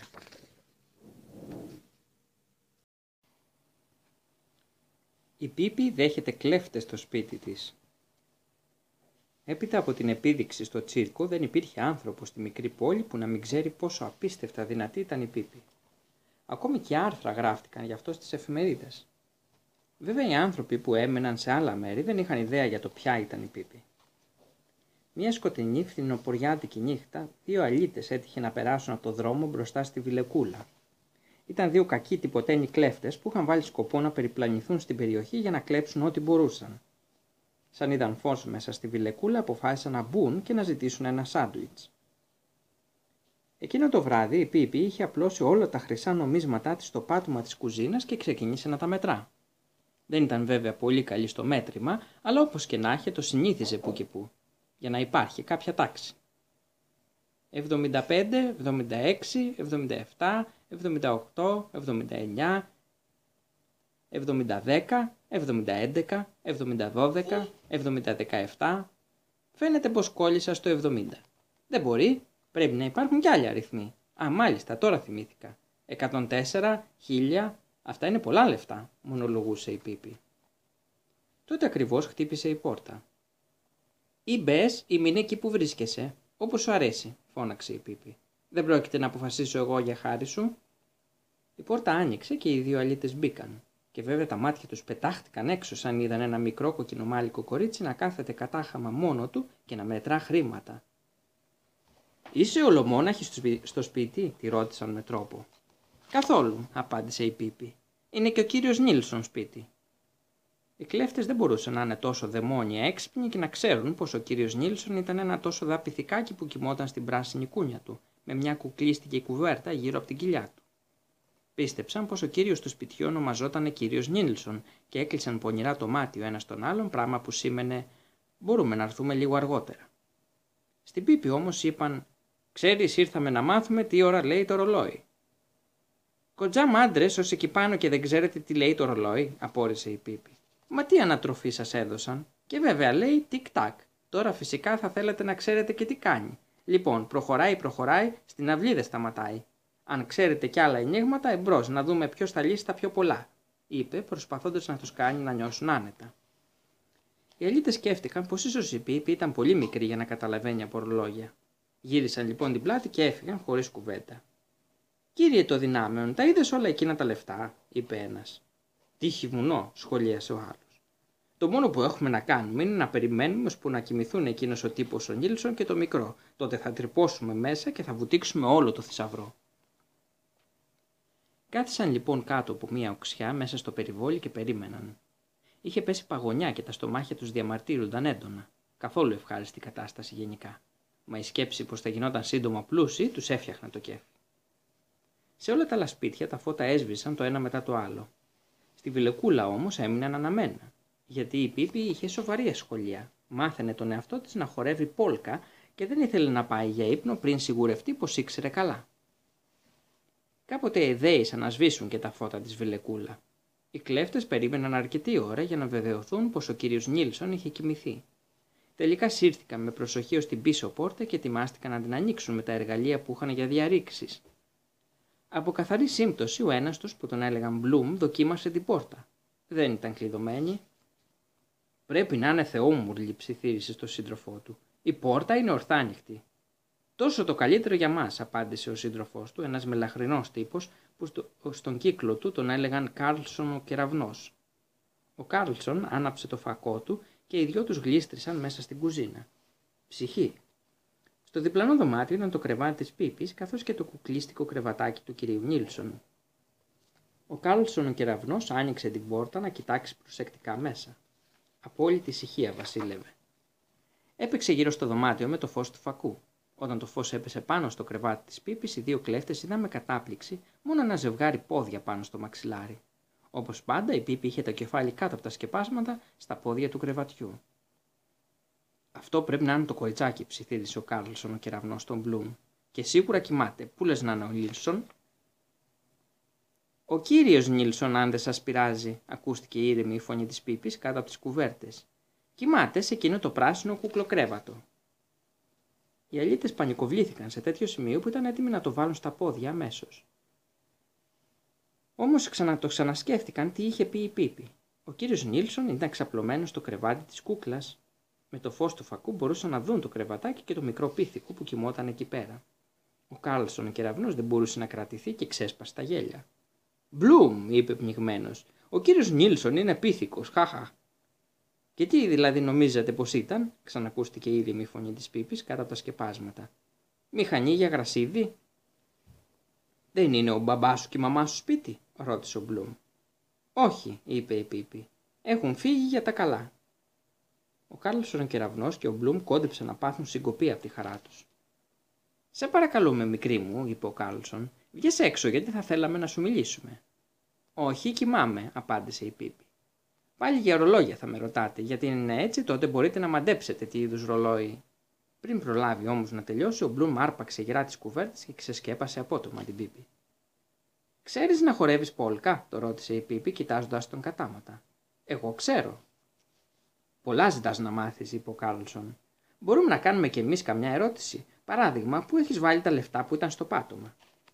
«Μέσα στη βαλίτσα, πάνω από την τουλάπα», απάντησε όλο ειλικρίνεια η Πίπη. Τότε ο Κάρλσον, ο Κεραυνός και ο Μπλουμ έλαμψαν από χαρά. «Ελπίζω να μην σε πειράζει που θα τα πάρουμε, φιλεναδίτσα», είπε ο Κάρλσον ο Κεραυνός. «Όχι καθόλου», απάντησε η Πίπη. «Και βέβαια όχι». Μη χάνοντας ούτε στιγμή, κατέβασαν τη βαλίτσα. «Ελπίζω να μην σε πειράζει που θα την πάρω πίσω, φιλαράκο», είπε η Πίπη, δίνοντας μία από το κρεβάτι και χτυπώντας φιλικά στον ώμο τον Μπλουμ. Χωρίς να το καταλάβει ο Μπλουμ, η βαλίτσα βρισκόταν ξαφνικά στα χέρια της Πίπης. «Εδώ δεν παίζουμε τις κουμπάρες», είπε θυμωμένος ο Κάρλσον. «Δώσ' μου αμέσως τη βαλίτσα». Άρπαξε γερά την Πίπη από τον μπράτσο και προσπάθησε να βουτήξει την πολυπόθητη λία του. «Δεν αστειευόμουν καθόλου», είπε η Πίπη, σηκώνοντας τον Κάρλσον τον Κεραυνό και καθίζοντάς τον πάνω στην τουλάπα. Σε ένα λεπτό και ο Μπλουμ είχε την ίδια τύχη και καθόταν πλάι στο φίλο του. Και οι δύο αλήτες είχαν τρομοκρατηθεί. Άρχισαν να καταλαβαίνουν πως η Πίπη δεν ήταν ακριβώς ένα συνηθισμένο κορίτσι. Τόσο πολύ όμως επιθυμούσαν να αποκτήσουν τη βαλίτσα που ξέχασαν τους φόβους τους. «Απάνω της, Μπλουμ», φώναξε ο Κάρλσον ο Κεραυνός και με μια σπήδηξαν από την τουλάπα και έπεσαν πάνω στην Πίπη που κρατούσε τη βαλίτσα σφιχτά στο χέρι. Μα η Πίπη τους έσπρωξε με το ένα της δάχτυλο και εκείνοι βρεθήκαν να προσγειώνονται ανώμαλα ο καθένας σε μια γωνιά του δωματίου. Πριν προλάβουν να σηκωθούν, η Πίπη είχε βγάλει ένα σκοινί και γρήγορα σαν αστραπή είχε δέσει χειροπόδαρα και τους δύο κλέφτες. Τώρα εκείνοι άλλαξαν τροπάρι. «Γλυκιά μου, καλή μου δεσποινιδούλα», παρακολούσε ο Κάρλσον ο Κεραυνός. «Συγχώρεσέ μας, αστειευόμασταν μονάχα. Μη μας κάνεις κακό, είμαστε δυο φτωχοί απένταροι αλήτες που ήρθαμε να ζητήσουμε λίγο φαγάκι». Ο Μπλουμ μέχρι που δάκρυσε κιόλας. Η Πίπη έβαλε τη βαλίτσα στη θέση της πάνω στην τουλάπα. Κατόπιν γύρισε στους αιχμαλώτους της. «Ξέρει κάποιος από εσάς να χορεύει πολκά?» μουρμούρισε ο Κάρλσον. «Θα έλεγα πως και οι δυο μας κάτι καταφέρνουμε με δάφτη». «Υπέροχα», ξέσπασε η Πίπη, χτυπώντας παλαμάκια από τον ενθουσιασμό. «Τι λέτε, δοκιμάζουμε? Εγώ βλέπετε μόλις απόψε έμαθα». Μα και βέβαια, προθυμοποιήθηκε ο Κάρλσον ο Κεραυνός, έχοντας τα χαμένα στην κυριολεξία. Τότε η Πίπη πήρε ένα μεγάλο ψαλίδι και έκοψε τα σκοινιά που κρατούσαν δεμένους τους δύο ανεδύσεις βολής. «Αχ, τι κρίμα, δεν έχουμε μουσική», διαπίστωσε λυπημένα η Πίπη. Ύστερα κάτι σκέφτηκε. «Μήπως μπορείς να παίζεις τη χτένα», ρώτησε τον Μπλουμ την ώρα που εγώ θα χορεύω μαζί του, και έδειξε τον Κάρλσον. «Μα βέβαια, γιατί όχι». Ο Μπλουμ θα έπαιζε μια χαρά τη χτένα. Θέλοντας και μία, άρχισε να παίζει πάνω στα δοντάκια της και μάλιστα έτσι που ακουγόταν σε ολόκληρο το σπίτι. Ο κύριος Νίλσον πετάχτηκε ξαφνιασμένος μέσα από τον ύπνο του και ανακάθισε στο κρεβάτι, απολαμβάνοντας την Πίπη να στριφογυρίζει ολόγυρα με τον Κάρλσον τον Κεραυνό. Το είχε πάρει σοβαρά και χόρευε με τέτοια μεγάλη ζωτικότητα, λες και η ζωή της κρεμόταν από την υπόθεση αυτή. Τέλος ο Μπλουμ δήλωσε πως δεν ήθελε άλλο να παίζει τη χτένα γιατί του γαργαλούσε αφόρητα τα χείλη. Και ο Κάρλσον ο Κεραυνός που γυρνούσε στους δρόμους ολημερής παραπονέθηκε πως δεν τον κρατούσαν πια τα πόδια του. «Μόνο το σοδούλι ακόμα», τους παρακάλεσε η Πίπη και συνέχισε να χορεύει. Δεν τους έμενε τίποτα άλλο να κάνουν παρά να συμμορφωθούν. Όταν έφτασε 3 η ώρα το πρωί, η Πίπη είπε: «Εγώ σίγουρα μπορώ να το τραβήξω μέχρι την άλλη Πέμπτη, αλλά εσείς μπορεί να πεινάτε και να είστε κουρασμένοι». Ήταν ακριβώς όπως τα έλεγε, παρόλο που δεν τολμούσε να το ομολογήσουν. Η Πίπη έβγαλε από το ντουλάπι ψωμί και τυρί και βούτυρο και ζαμπόν και κρύο κρέας και γάλα και μετά κάθισαν γύρω από το τραπέζι της κουζίνας, ο Μπλουμ και ο Κάρλσον ο Κεραυνός και η Πίπη, και φάγανε μέχρι που γίναν σαν μπαλόνια. Η Πίπη έριξε λίγο γάλα μες στο αριστερό αυτί της. «Κάνει καλό στα αυτιά που πονάνε», είπε. «Τι κρίμα, πονάει το αυτί σου?» ρώτησε ο Μπλουμ. «Όχι», απάντησε η Πίπη, «μα μπορεί και να πονέσει». Τελικά οι δύο κλέφτες σηκώθηκαν, ευχαρίστησαν πολύ την Πίπη για το φαγητό και ρώτησαν αν μπορούσαν επιτέλους να την καληνυχτήσουν. «Τι καλά που κάνατε που ήρθατε, πρέπει στα αλήθεια να φύγετε τόσο γρήγορα», παραπονέθηκε η Πίπη. «Δεν έχω δει ποτέ μου κανένα να χορεύει τέτοια περίφημη πόλκα σαν και σένα, μικρέ μου πεταλούδο», είπε στον Κάρλσον τον Κεραυνό. «Να κάνεις πολλή εξάσκηση με τη χτένα», γύρισε στον Μπλουμ, «και τότε θα καταφέρεις να μην σε γαργαλάει». Όταν έφτασαν στο κατόφλι, η Πίπη έτρεξε μέσα και γύρισε με ένα χρυσό νόμισμα για τον καθένα. «Το κερδίσατε τίμια και με τον ιδρώτα σας», τους είπε, δίνοντάς τους τα νομίσματα. Η Πίπη πηγαίνει σε ένα τσάι. Η μητέρα του Τόμι και της Άνικα είχε καλέσει μερικές κυρίες για τσάι. Καθώς λοιπόν είχε ετοιμάσει τόσα πολλά γλυκά, αποφάσισε να επιτρέψει στον Τόμι και στην Άνικα να καλέσουν και την Πίπη. Ήταν, σκέφτηκε, ο μόνος τρόπος για να έχει το κεφάλι της ήσυχο με τα παιδιά της. Σαν τους το είπε, ο Τόμι και η Άνικα πήδησαν από τη χαρά τους και έτρεξαν με μια στη Βιλεκούλα για να προσκαλέσουν την Πίπη. Εκείνοι πηγαίνουν έρχοντας στον κήπο, ποτίζοντας τα λίγα ανεμικά λουλούδια της εποχής με ένα παλιό σκουριασμένο ποτιστήρι. Επειδή εκείνη τη μέρα έβρεχε με το τουλούμι, ο Τόμι είπε στην Πίπη πως το πότισμά της ήταν πραγματικά μάλλον άχρηστο. «Αυτή μπορεί να είναι η δική σου άποψη», αγανάκτησε η Πίπη. «Εγώ έμεινα όλη τη νύχτα ξάγρυπνη, μη βλέποντας την ώρα να ξημερώσει για να σηκωθώ να ποτίσω τα λουλούδια. Στοιχημάτισε ό,τι θες, μα εγώ δεν πρόκειται να αφήσω λίγη παλιοβροχή να μου χαλάσει τα σχέδια». Εκείνη τη στιγμή η Άνικα ανακοίνωσε τα υπέροχα νέα για το τσάι. «Σε τσάι, εγώ», τσίριξε η Πίπη, χάνοντας τα τόσο πολύ που άρχισε να ποτίζει τον Τόμι αντί για την τριανταφυλιά. «Και τι θα γίνει? Βοήθεια! Θα μου σπάσουν τα νεύρα! Όχι, για πες μου τι γίνεται, αν δεν καταφέρω να φερθώ εντάξει?» «Μα και βέβαια θα τα καταφέρεις», είπε η Άνικα. «Μην είσαι τόσο σίγουρη», συνέχισε η Πίπη. «Και βέβαια προσπαθώ, πιστεψέ με, αλλά έχω παρατηρήσει χιλιάδες φορές πως ο κόσμος δεν νομίζει ότι φέρομαι καλά, παρόλο που έχω προσπαθήσει όσο γίνεται. Στο καράβι δεν μας πολύ απασχολούσαν κάτι τέτοια, αλλά σας υπόσχομαι να βάλω τα δυνατά μου. Να είμαι τύπος και υπογραμμός σήμερα, για να μην σας ντροπιάσω». «Θαύμα», είπε ο Τόμι και χέρι-χέρι με την Άνικα βιάστηκαν να γυρίσουν σπίτι μέσα στη βροχή. «Στις 5 το απόγευμα, μην το ξεχάσεις», φώναξε η Άνικα βγάζοντας τη μύτη της κάτω από την ομπρέλα. Στις 5 το απόγευμα μια πολύ κομψή δεσποινιδούλα ανέβαινε τα σκαλιά του διπλανού σπιτιού. Ήταν η Πίπη Φακιδομίτη. Για να φαίνεται διαφορετική είχε αφήσει τα μαλλιά της λιτά να ξεπετάγονται γύρω από το κεφάλι της σαν χέτι λιονταριού. Είχε βάψει το στόμα της με μια κόκκινη κυμολία και τα βλεφαρά της με τόση καρβουνόσκονη που σίγουρα σούκοβε τη χολή. Με την κόκκινη κυμολία είχε βάψει και όλα τα νύχια της. Μεγάλοι πράσινοι φιόγκοι στόλισαν τα παπούτσια της. «Το δίχως άλλο θα είμαι η πιο εντυπωσιακή σε αυτό το πάρτι», μουρμούρισε, μάλλον ικανοποιημένη με τον εαυτό της την ώρα που χτυπούσε το κουδούνι. Στο σαλόνι του σπιτιού καθόταν τρεις πολύ αξιοπρεπείς κυρίες, ο Τόμι, η Άνικα και η μητέρα τους.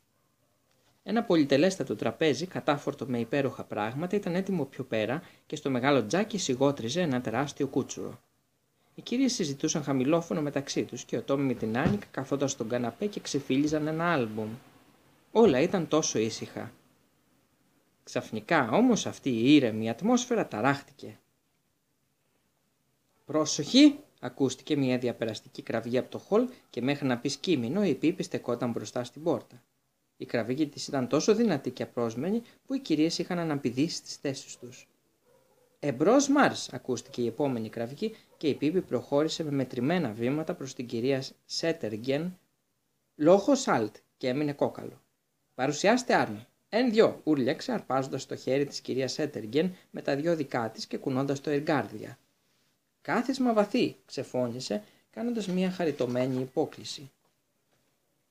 Μετά έσκυψε προς το μέρος της κυρίας Έτεργεν και είπε με την κανονική της φωνή: «Η ουσία του πράγματος είναι πως είμαι ντροπαλή και αν δεν με ξεκουνήσω με διαταγές είμαι ικανή να στέκομαι στην είσοδο αναποφάσιστη και έτσι βέβαια δεν θα τολμούσα να έρθω μέσα».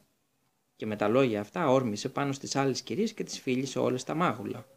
«Ω, τι γοητεία! Στο λόγο της τιμής μου», είπε, μια και κάποτε είχε ακούσει ένα πολύ καθώς πρέπει κύριο να το λέει σε μια κυρία. Ύστερα κάθισε στην καλύτερη καρέκλα που βρήκε τριγύρω. Η κυρία Σέτεργεν είχε σκεφτεί πως τα παιδιά θα έκαναν το πάρτι τους πάνω, στο δωμάτιο του Τόμι και της Άνικα.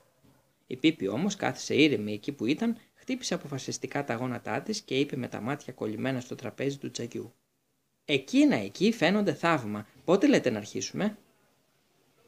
Το ίδιο λεπτό η Έλα, η κοπέλα του σπιτιού, μπήκε με το τσαγερό και η κυρία Σέτεγκρεν είπε: «Θα θέλατε να πάρουμε τώρα το τσάι μας?» «Μούρλια, είμαι πρώτη», τσίριξε η Πίπη και με δυο δρασκελιές βρέθηκε στο τραπέζι.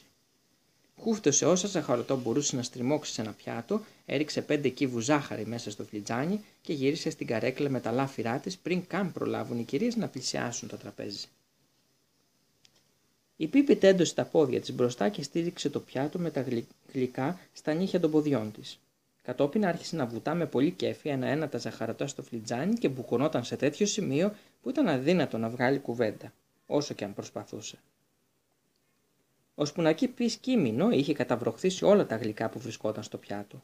Σηκώθηκε, άρχισε να χτυπάει τα πιάτο ρυθμικά, σαν να ήταν ταμπούρλο, και ξαναπήγε ως το τραπέζι να δει αν είχε απομείνει τίποτα.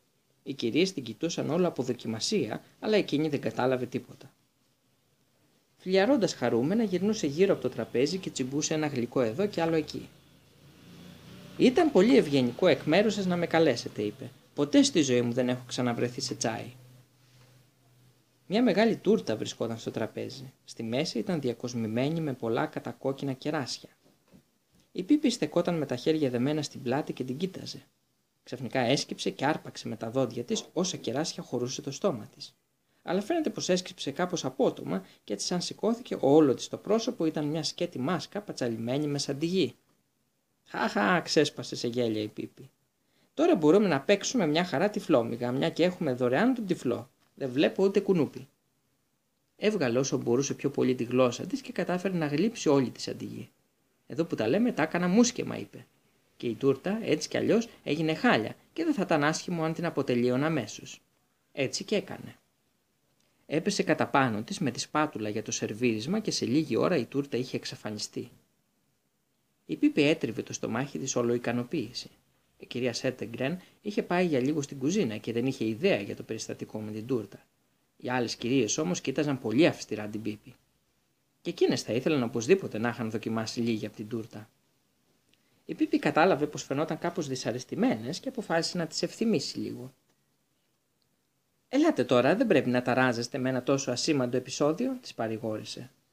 «Το κυριότερο είναι που έχουμε την υγεία μας. Άλλωστε, σε ένα πάρτι πρέπει να γίνονται και καλαμπούρια». Και με τα λόγια αυτά πήρε τη ζαχαριέρα από το τραπέζι και σκόρπισε αρκετή από τη ζάχαρη στο πάτωμα. «Έχετε παρατηρήσει ποτέ τι αστείο που είναι να περπατάς σε ένα πάτωμα όπου έχει πέσει ζάχαρη?» ρώτησε τις κυρίες. «Βέβαια, είναι ακόμα πιο αστείο όταν πατάς πάνω ξυπόλυτη», συνέχισε πετώντας παπούτσια και κάλτσες. Νομίζω πως θα έπρεπε να δοκιμάσετε κι εσείς, γιατί σας δίνω το λόγο μου πως τίποτα δεν σας κάνει να νιώσετε μορφότερα. Τώρα όμως είχε μπει η κυρία Σέτεγκρεν και, σαν είδε τη χυμένη ζάχαρη, άρπαξε γερά τον μπράτσο της Πίπης και την έσυρε ως τον καναπέ όπου καθόταν ο Τόμι και η Άνικα. Ύστερα πήγε κάθισε με τις κυρίες και τους προσέφερε ακόμα ένα φλιτζάνι τσάι. Βλέποντας πως δεν υπήρχε ίχνος τούρτας, καταευχαριστήθηκε. Σκέφτηκε πως οι καλεσμένες της την είχαν βρει τόσο νόστιμη που την έφαγαν όλοι.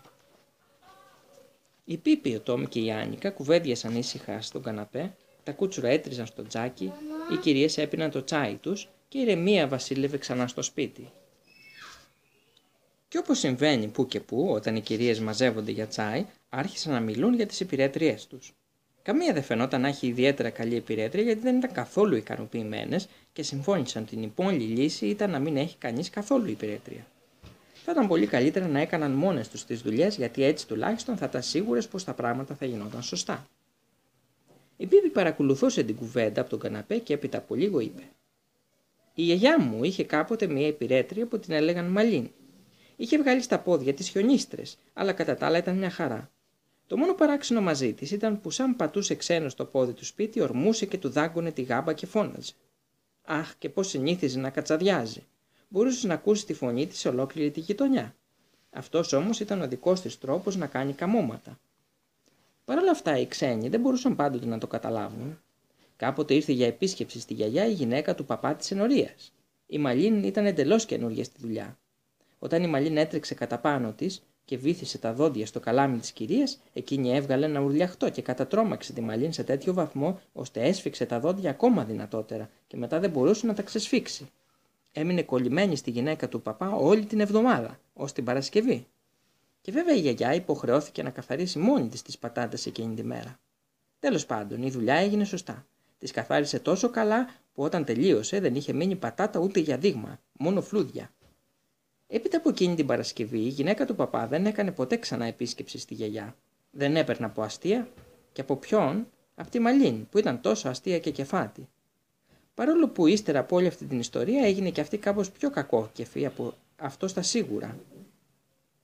Μια φορά, όταν η γιαγιά της έχωσε ένα πυρούνι στο αυτί, κάθισε σε μια γωνιά και γκρίνιαζε όλη μέρα. Η Πίπη κοίταξε τριγύρω και γέλασε καλόκαρδα.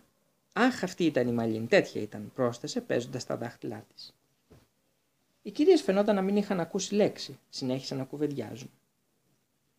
«Να ήταν τουλάχιστον η δική μου η Ρόζα καθαρή στις δουλειές της», είπε η κυρία Μπέγκρεν. «Μπορεί να την κρατούσα τότε, αλλά από καθαριότητα δεν καταλαβαίνει τίποτα, ούτε στάβλος να ήταν το σπίτι». «Θα έπρεπε να είχατε δει τη Μαλίν», μπήκε στη συζήτηση ξανά η Πίπη. «Η Μαλίν ήταν τόσο βρώμικη που τρόμαζε να την αντικρίσεις», όπως έλεγε η γιαγιά. Ως το τέλος νόμιζε πως η Μαλίν ήταν νέγρα, επειδή είχε σκούρο δέρμα. Στην πραγματικότητα όμως το χρώμα αυτό ήταν καθαρή ατόφια βρώμα.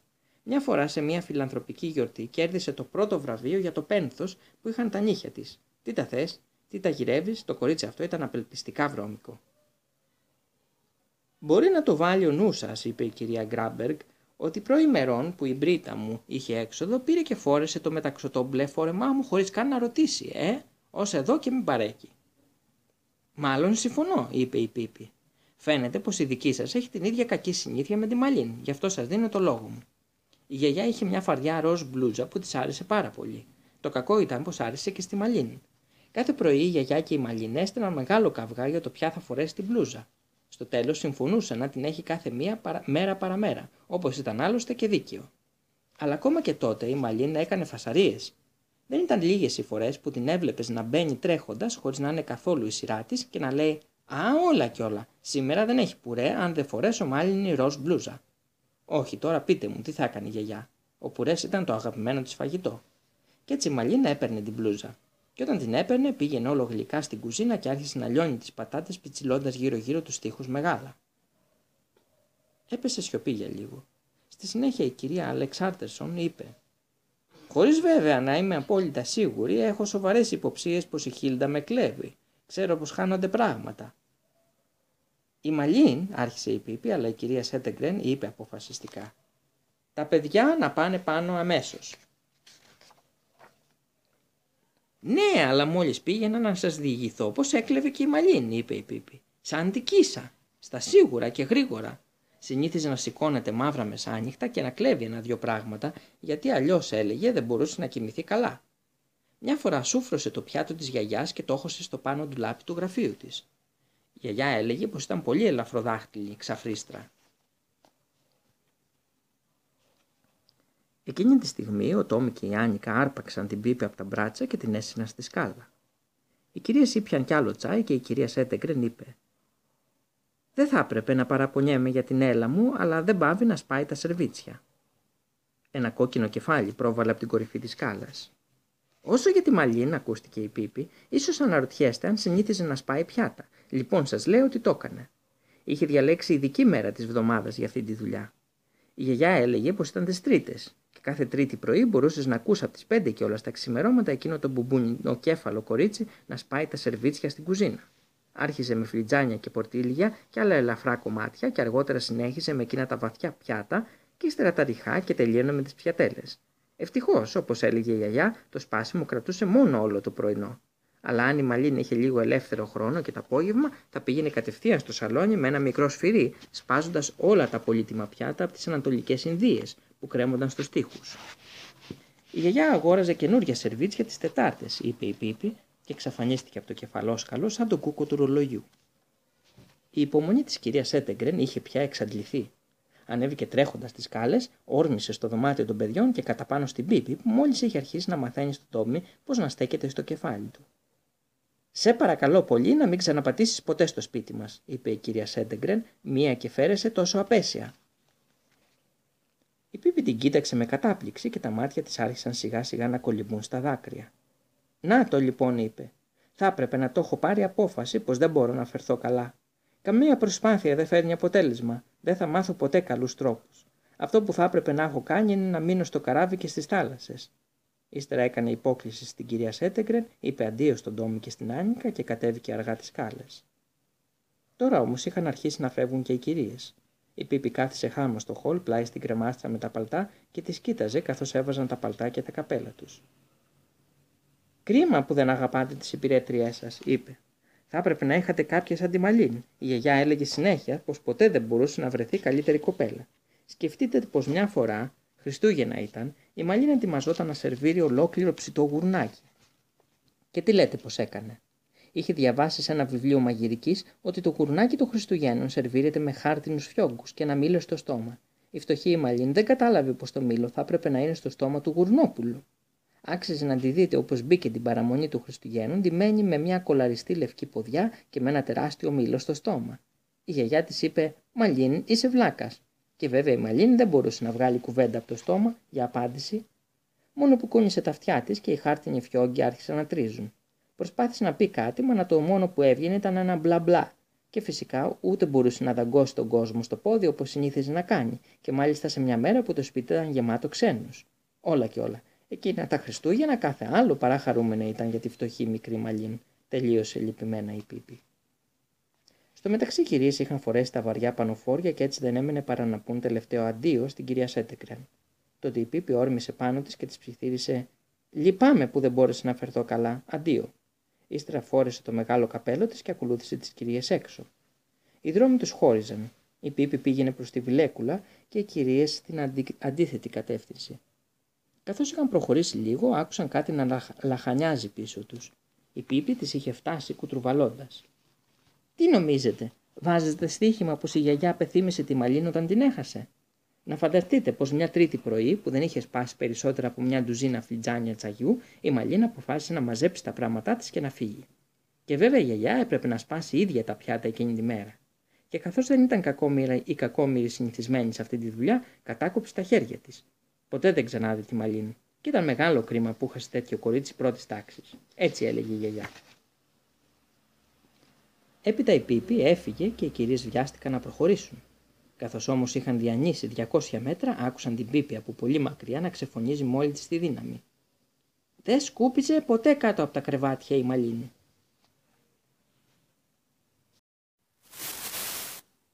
Η Πίπη γίνεται ηρωίδα.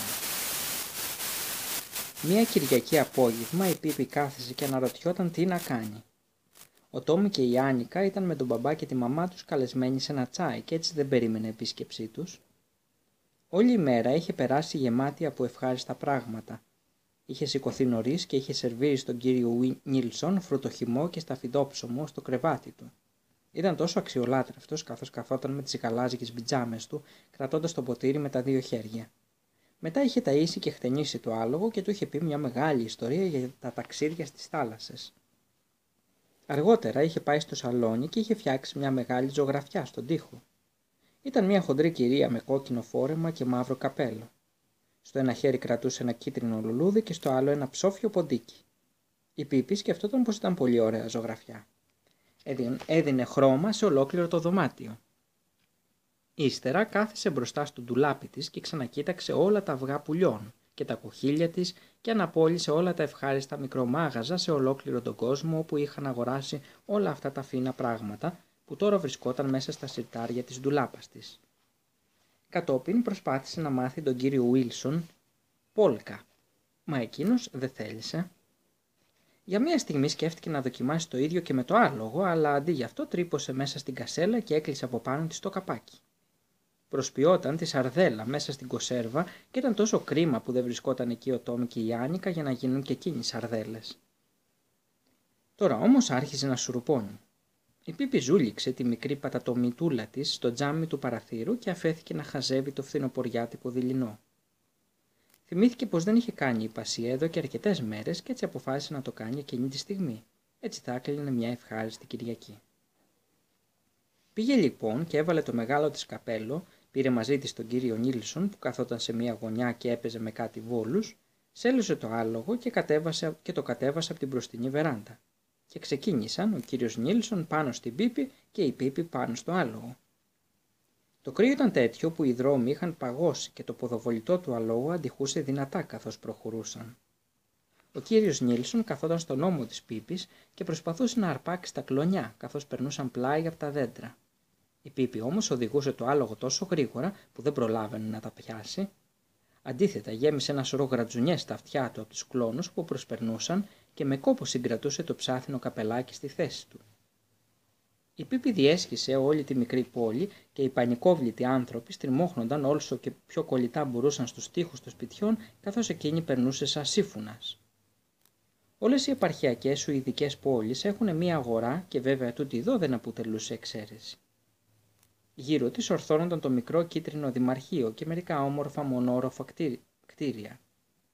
Εκεί βρισκόντουσαν και ένα μεγάλο ασουλούποτο κτίριο, ένα νεόχτιστο τριόροφο σπίτι που το έλεγαν ο Ουρανοξίστης, μια και ήταν το πιο ψηλό της πόλης.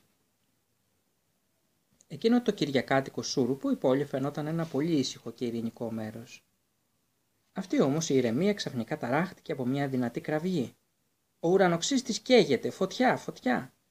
Άνθρωποι από όλες τις κατευθύνσεις άρχισαν να τρέχουν προς το μέρος της φωτιάς. Ένα πυροσβεστικό όχημα οδηγούσε δαιμονισμένα στους δρόμους, βγάζοντας ένα απέσιο ουρλιαχτό.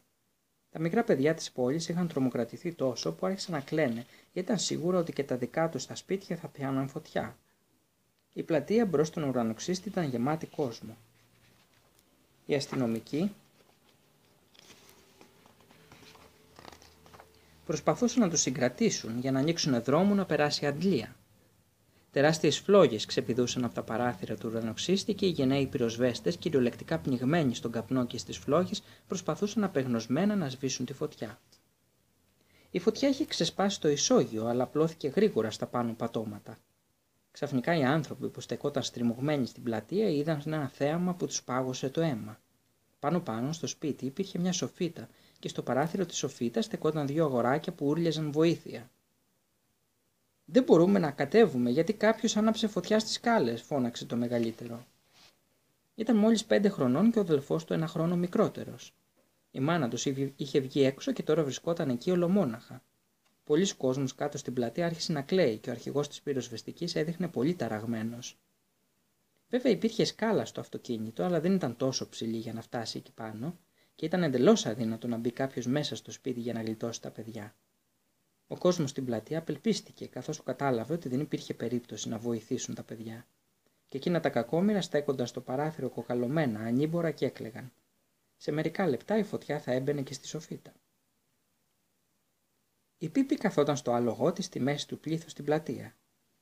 Κοίταζε με ενδιαφέρον την πυροσβεστική αντλία και αναρωτιόταν αν θα έπρεπε να αγοράσει και εκείνη για λογαριασμό της κάτι τέτοιο. Της άρεσε που ήταν κόκκινη και έκανε τόσο θόρυβο καθώς έτρεχε στους δρόμους. Μετά χάζεψε τη φωτιά που έκανε τέτοιο τρίξιμο και το βρήκε πολύ αστείο όταν μερικά καμένα σανίδια έπεσαν δίπλα της. Σε λίγο αντιλήφθηκε τα μικρά αγόρια στη σοφίτα. Με κατάπληξη διαπίστωσε πως δεν φαινόταν να διασκεδάζουν καθόλου με τη φωτιά. Επειδή όλη η υπόθεση δεν μπορούσε να χωρέσει το μυαλουδάκι της, τελικά αναγκάστηκε να ρωτήσει αυτούς που στεκόταν γύρω. «Γιατί κλαίνε τα παιδάκια. Στην αρχή το μόνο που πήρε για απάντηση ήταν η λιγμή, μετά όμως ένας χοντρός κύριος είπε «Εσύ γιατί λες, αν ήσουν εκεί πάνω και δεν μπορούσες να κατέβεις δεν θα κλαίγες». «Δεν κλαίω ποτέ», δήλωσε η Πίπη. «Αλλά αν πράγματι θέλουν να κατέβουν, γιατί δεν τα βοηθάει κάποιος». «Γιατί αυτό είναι αδύνατο», είπε ο παχής κύριος. Η Πίπη απέμεινε σκεφτική για ένα λεπτό. «Μπορώ να έχω ένα μακρύ σκηνή?» ρώτησε. «Και σε τι θα βοηθούσε?» απόρρισε ο παχής κύριος. «Τα παιδιά είναι πολύ μικρά για να μπορέσουν να κατέβουν με σκηνή, και εκτός αυτού πώς γίνεται να τους πετάξεις το σκηνή εκεί πάνω». «Ω, μαθαίνει κανείς πολλά πράγματα στη θάλασσα», μουρμούρισαν έμελα η Πίπη. «Χρειάζομαι ένα σκηνή». Κανένας δεν πίστευε ότι το σκηνή θα διόρθωνε την κατάσταση, ωστόσο έδωσαν στην Πίπη το σκηνή που ζήτησε. Ένα ψηλό δέντρο ορθώνονταν πλάι στον ουρανοξίστη. Η κορυφή του δέντρου βρισκόταν περίπου στο ίδιο ύψος με το παράθυρο της σοφίτας, αλλά η απόσταση μεταξύ τους ήταν τουλάχιστον 3 μέτρα. Ο κορμός του δέντρου ήταν ηλίος και χωρίς κανένα κλαδί για να μπορέσει κανείς να σκαρφαλώσει. Ούτε η Πίπη είχε καταφέρει ποτέ να κάνει κάτι τέτοιο. Η φωτιά είχε φουντώσει, τα παιδιά στη σοφίτα έκλαιγαν και ο κόσμος στην πλατεία αγωνιούσε. Η Πίπη ξεπέζεψε από το άλογο και πήγε προς το δέντρο. Κατόπιν πήρε το σκηνί και το έδεσε στην ουρά του κυρίου Νίλσον. «Τώρα θα γίνεις στο καλό αγοράκι της Πίπης, έτσι δεν είναι?» του είπε. Τον έβαλε λοιπόν πάνω στον κορμό και του έδωσε μια μικρή σπρωξιά. Εκείνος κατάλαβε πολύ καλά τι έπρεπε να κάνει και υπάκουα σκαρφάλωσε στο δέντρο. Δεν ήταν δα και τόσο δύσκολο για ένα μικρό πιθηκάκι να καταφέρει κάτι τέτοιο. Ο κόσμος στην πλατεία κρατούσε την αναπνοή του και παρακολουθούσε τον κύριο Νίλσον. Γρήγορα έφτασε στην κορυφή του δέντρου. Εκεί πάνω κάθισε σε ένα κλαδί και κοίτασε κάτω την Πίπη. Του έγνεψε να ξανακατέβει κάτω και εκείνος την υπάκουσε. Αλλά κατέβηκε από την άλλη μεριά του κλονιού και έτσι καθώς έφτασε στο έδαφος, το σκηνή είχε περάσει πάνω στο κλαδί και τώρα κρεμόταν διπλό με τις δύο άκρες να σέρνονται στο χώμα. «Αχ, κύριε Νίλσον, πόσο έξυπνος είσαι! Όποια στιγμή θελήσεις μπορείς να γίνεις καθηγητής», είπε η Πίπη, καθώς έλυνε τον κόμπο που κρατούσε τη μία άκρη του σκηνιού δεμένη στην ουρά του πίθηκου. Εκεί δίπλα υπήρχε ένα σπίτι που το επισκεύαζαν. Η Πίπη έτρεξε και πήρε ένα μικρό μαδέρι. Το κράτησε σφιχτά με τον μπράτσο της, άδραξε το σκηνί με το ελεύθερο χέρι της και μετά έκανε μία εκτείναξη με τα πόδια της πάνω στον κορμό του δέντρου. Σκαρφάλωσε στο σκηνί με ευκολία και γρηγοράδα. Ο κόσμος από την έκπληξη έπαψε να κλαίει. Καθώς έφτασε στην κορυφή του δέντρου, ακούμπησε το μαδέρι γερά πάνω σε ένα σίγουρο κλαδί και το έσπρωξε προσεκτικά ως το παράθυρο της σοφίτας. Το μαδέρι φάντασε σαν γέφυρα ανάμεσα στην κορυφή του δέντρου και στο παράθυρο. Οι άνθρωποι στην πλατεία κοίταζαν άφωνοι. Η αγωνία ήταν τόσο μεγάλη που κανένας δεν μπορούσε να αρθρώσει λέξη. Η Πίπη σκαρφάλωσε πάνω στο μαδέρι. Χαμογέλασε φιλικά στα αγόρια της σοφίτας. «Δεν δείχνετε και τόσο ευχαριστημένοι», τους είπε. «Μήπως έχετε στομαχό πονό?» Έτρεξε πάνω στο μαδέρι και έδωσε ένα σάλτο μέσα στη σοφίτα. «Σαν να παράχετε ζέστη εδώ μέσα», είπε. «Δεν θα χρειαστείτε να κάψετε τίποτα άλλο για σήμερα, αυτό σας το εγγυώμαι. Το πολύ πολύ θα έλεγα μονάχα μία τοσοδούλικη φωτίτσα για το τζάκι αύριο». Ύστερα άρπαξε από ένα αγόρι στο κάθε χέρι και σκαρφάλωσε ξανά στο μαδέρι. «Τώρα, μα την αλήθεια, θα το διασκεδάσετε. Αυτό που κάνουμε είναι σχεδόν σκηνοβασία».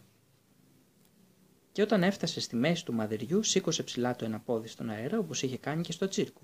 Ένα μουρμουριτό ακούστηκε από το πλήθος και λίγο αργότερα, όταν η Πίπη έχασε το ένα παπούτσι της, μερικές ηλικιωμένες κυρίες λιποθύμησαν. Η Πίπη όμως έφτασε μια χαρά με τα αγόρια στο δέντρο και ο κόσμος άρχισε να ζητοκραυγάζει τόσο δυνατά που οι φωνές αντιχούσαν μέσα στο σκοτεινό σούρουπο και έπνιγαν το τρίξιμο της φωτιάς. Μετά η Πίπη τράβηξε το σκηνί προς το μέρος της και έδεσε γερά τη μία άκρη σε ένα κλαδί. Στην άλλη άκρη έδεσε το ένα από τα αγόρια και ύστερα άρχισε να το κατεβάζει αργά και προσεκτικά προς τη μητέρα του που στεκόταν σαν χαμένη από τη χαρά κάτω στην πλατεία. Με δάκρυα στα μάτια άρπαξε το παιδί στην αγκαλιά της. Η Πίπη όμως ξεφώνησε. «Κουνήσου, λύσε το σκοινί, εδώ έχω έναν ακόμα που κι αυτός δεν μπορεί να πετάξει». Μερικοί βοήθησαν να λυθεί ο κόμπος και να ελευθερωθεί το αγόρι. Μα την αλήθεια η Πίπη ήξερε να δένει κόμπους. Το είχε μάθει στο καράβι. Μετά ξανατράβηξε το σκοινί και ήρθε η σειρά του δεύτερου αγοριού να κατέβει. Τώρα μόνο η Πίπη είχε απομείνει πάνω στο δέντρο. Έδωσε ένα σάλτο πάνω στο ματέρι και όλος ο κόσμος την κοιτούσε και αναρωτιόταν τι στο καλό είχε κατά νου να κάνει. Η Πίπη το όρεξε στο χορό, πέρα δόθε, πάνω στο στενό μαδέρι. Ανεβοκατέβαζε όλο χάρη τα χέρια και άρχισε να τραγουδάει με βραχνή φωνή που μόλις μπορούσε να ακουστεί από τον κόσμο της πλατείας. «Η φωτιά πια φουντώνει, οι φλόγες ψηλώνουν, αχ φωτιά ολοζώντανη καίει, φουντώνει για σένα και φουντώνει για μένα, όλοι γελάνε, κανένας δεν κλαίει». Καθώς τραγουδούσε, χόρευε όλο και πιο τρελά και πολλοί στην πλατεία είχαν κλείσει τα μάτια με τρόμο γιατί πίστευαν πως σίγουρα θα έπεφτε και θα χτυπούσε άσχημα. Μεγάλες φλόγες τριφογύριζαν από τα παράθυρα της σοφίτας και φώτισαν σαν προβολέα στην Πίπη. Σήκωσε ψηλά τα χέρια στο νυχτερινό ουρανό και καθώς μια βροχή από σπίθες την περιέλουσε άρχισε να φωνάζει. «Αχ, τι υπέροχη, υπέροχη φωτιά!» Μετά έδωσε μία και πήδηξε κατευθείαν στο σκοινί. «Γιούπι!» ξεφώνησε και γλίστρισε ως κάτω με τη γρηγοράδα γρασαρισμένης μηχανής. «Ζήτω, ζήτω!» φώναξε ο κόσμος. Κάποιος όμως το κράβγαζε 4 φορές. Και αυτός ήταν η Πίπη.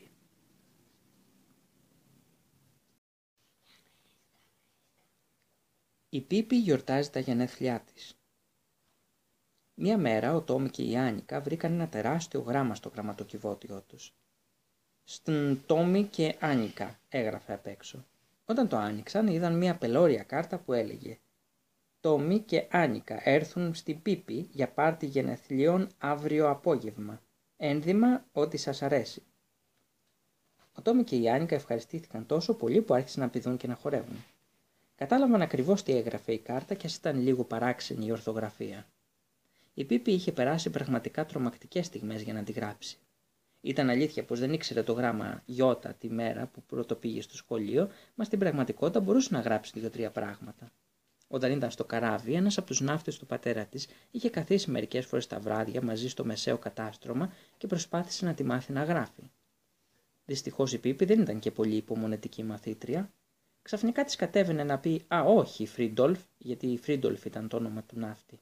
«Αποκλείεται, δεν δίνω δεκάρα τσακιστή. Θα σκαρφαλώσω στην κορυφή του καταρτιού και θα ρίξω μια ματιά να δω τι καιρό θα έχουμε αύριο». Επομένως, καθόλου παράξενο που το γράψιμό της ήταν για αυτήν ολόκληρη περιπέτεια. Για μία ολόκληρη νύχτα είχε καθίσει και πάλευε να φτιάξει την πρόσκληση. Και όταν έφτασαν μικρές ώρες και τα άστρα έσβηναν πάνω στη σκεπή της Βιλέκουλα, είχε συρθεί ως το σπίτι του Τόμι και της Άνικα και είχε χώσει στο γραμματοκιβώτιο το περίφημο γράμμα. Σαν έφτασαν από το σχολείο, ο Τόμι και η Άνικα άρχισαν να ντύνονται για το πάρτι. Η Άνικα παρακάλεσε τη μαμά της να της κατσαρώσει τα μαλλιά, όπως και έγινε. Της έδεσε και μια μεγάλη ροζ κορδέλα. Ο Τόμι χτένισε τα μαλλιά με νερό για να τα κάνει να στρώσουν εντελώς. Αυτός δεν είχε ανάγκη από μπούκλες και μπιχλιμπίδια. Η Άνικα ήθελε να βάλει το καλύτερο φόρεμα, αλλά η μητέρα της είπε πως δεν άξιζε τον κόπο, μια και η Άνικα σπάνια ερχόταν σπίτι από τις Πίπης με ρούχα καθαρά και όπως πρέπει.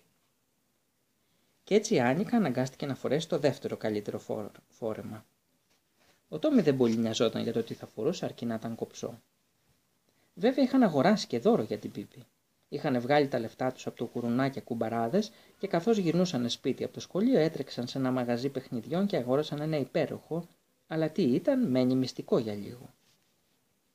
Τώρα το δώρο είχε τυλιχτεί με πράσινο χαρτί και πολύ σπάγκο τριγύρω. Όταν ο Τόμι και η Άνικα ετοιμάστηκαν, ο Τόμι πήρε το δέμα και ξεκίνησαν με τα αυτιά τους να βουίζουν από τη όλο αγωνία στις τάσεις της μητέρας τους να προσέξουν τα ρούχα τους. Κράτησε και η Άνικα για λίγο το δέμα και συμφώνησαν πως όταν θα το πρόσφεραν θα το κρατούσαν και οι δύο. Ήταν κιόλας Νοέμβρης και σουρούπωνε γρήγορα. Όταν ο Τόμι και η Άνικα μπήκαν από την εξώπορτα της Βιλέκουλα, έπιανσαν σφιχτά ο ένας το χέρι του άλλου γιατί είχαν κιόλας σκοτεινιάσει τον κήπο της Πίπης. Τα γέρικα δέντρα που τώρα έριχναν τα τελευταία φύλλα τους στέναζαν και μουρμούριζαν μελαγχολικά στον άνεμο. «Τώρα είναι πραγματικό φθινόπωρο», διαπίστωσε ο Τόμι. Ήταν πολύ πιο ευχάριστο να βλέπεις τα φώτα στη Βιλέκουλα και να ξέρεις πως μέσα εκεί σε περιμένει ένα πάρτι γενεθλίων. Συνήθως ο Τόμι και η Άνικα τσαλαβουτούσαν στη λάσπη και έμπαιναν από την πίσω πόρτα. Σήμερα όμως πήγαν κατευθείαν στην κυρία είσοδο. Δεν υπήρχε άλογος στη βεράντα της εισόδου. Ο Τόμι χτύπησε ευγενικά την πόρτα. Από μέσα ακούστηκε μια υπόκοφη φωνή. «Ποιος άραγε να είναι μες στην κρύα νύχτα και χτυπάει βαριά του σπιτιού μου την πόρτα, είναι τάχα μπαμπούλας, φάντασμα κουρασμένο ή μήπως φτωχούλης ποντικός μες στα χόρτα?» «Όχι, Πίπη μου, εμείς είμαστε», ψέλισε η Άνικα. «Άνοιξέ μας, σε παρακαλώ». Η Πίπη άνοιξε. «Αχ, Πίπη, γιατί είπες εκείνο το πράγμα με τα φάντασματα, πόσο τρόμαξα», πρόσθεσε η Άνικα, ξεχνώντας να πει χρόνια πολλά. Η Πίπη άρχισε να γελάει τρανταχτά και άνοιξε την πόρτα της κουζίνας. Τι καλά που ήταν να έρχεσαι στο φως και στη ζεστασιά. Το πάρτι θα γινόταν στην κουζίνα, γιατί εκεί ήταν πιο βολικά. Μόνο άλλα 2 δωμάτια είχε το κάτω πάτωμα. Ένα ήταν το σαλόνι, όπου βρισκόταν μόνο ένα έπιπλο, και το άλλο ήταν η κρεβατοκάμαρα της Πίπης. Αλλά η κουζίνα ήταν μεγάλη και ευρύχωρη και η Πίπη την είχε κιόλας στολίσει και νοικοκυρέψει. Είχε βάλει χαλάκια στο πάτωμα και πάνω στο τραπέζι είχε απλώσει ένα καινούργιο τραπεζομάντιλο που το είχε ράψει μόνη της. Τα λουλούδια που είχε κεντήσει πάνω του ήταν κάπως περίεργα βέβαια, αλλά η Πίπη είπε ότι τέτοια λουλούδια φυτρώνουν στην Ινδοκίνα και έτσι τα πάντα ήταν καθώς πρέπει. Οι κουρτίνες ήταν τραβηγμένες και στο τζάκι έλαμπε και σπίθησε χαρούμενη φωτιά. Ο κύριος Νίλσον καθόταν στην κασέλα και χτυπούσε 2 καπάκια κατσαρόλας και στην πέρα γωνιά στεκόταν το άλογο, γιατί φυσικά ήταν και εκείνο καλεσμένο στο πάρτι. Επιτέλους ο Τόμι και η Άνικα θυμήθηκαν πως έπρεπε να πουν χρόνια πολλά. Ο Τόμι και η Άνικα υποκλήθηκαν και μετά προσέφεραν το πράσινο δέμα και είπαν «Να ζήσεις 1000 χρόνια». Η Πίπη τους ευχαρίστησε και αμέσως καταπιάστηκε να σκίσει το περιτύλιγμα και να ανοίξει το δέμα. Και εκεί μέσα βρήκε στρογγυλοκαθισμένο ένα κουτί που έπαιζε μουσική. Η Πίπη τρελάθηκε από τη χαρά της. Σφιχταγκάλιασε τον Τόμι, σφιχταγκάλιασε την Άνικα, σφιχταγκάλιασε και το μουσικό κουτί και σφιχταγκάλιασε το χαρτί που είχε μέσα διπλωμένο. Μετά τράβηξε το χερούλι του κουτιού και αμέσως πλινγκ-πλονγκ ξεχύθηκε μια μελωδία που υποτίθεται πως ήταν το «Δεν θα χωρίσουμε ποτέ». Η Πίπη όλο και τραβούσε το χερούλι και αποξεχάστηκε. Ξαφνικά όμως κάτι θυμήθηκε. «Α, στην ευχή», είπε, «πρέπει κι εσείς να πάρετε δώρα γενεθλίων». «Μα δεν έχουμε σήμερα τα γενέθλιά μας», διαμαρτυρήθηκε η Άνικα. «Όχι, αλλά έχω τα δικά μου. Κι έτσι σκέφτηκα πως κι εγώ θα μπορούσα να σας δώσω κάτι για τα χρόνια πολλά. Ή είναι τάχα γραμμένο μέσα στα βιβλία σας πως δεν επιτρέπετε κάτι τέτοιο? Μήπως έχει να κάνει με εκείνο το μολαφλασιασμό που τα κολλάει όλα?» «Μα και βέβαια μπορεί να γίνει», είπε ο Τόμι. «Μόνο που δεν συνηθίζεται, αλλά εμένα θα μου άρεσε να παίρνα δώρο». «Και εμένα», πρόσθεσε η Άνικα. Η Πίπη έτρεξε στο σαλόνι και πήρε 2 πακέτα που βρισκόντουσαν πάνω στο ντουλάπι. Όταν ο Τόμι άνοιξε το πακέτο του, βρήκε μέσα ένα παράξενο μικρό φλάουτο από ελεφαντόδοντο. Και η Άνικα βρήκε στο δικό της μία όμορφη καρφίτσα που είχε το σχήμα πεταλούδας. Τα φτερά ήταν γεμάτα με κόκκινες, μπλε και πράσινες πέτρες. Τώρα που όλοι είχαν από ένα δώρο, ήταν πια ώρα να στρωθούν στο τραπέζι.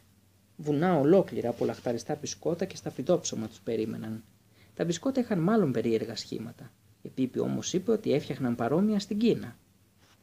Η Πίπη έριξε καυτή σοκολάτα με σαντιγί στα φλιτζάνια και τότε όλα ήταν έτοιμο για να καθίσουν στο τραπέζι.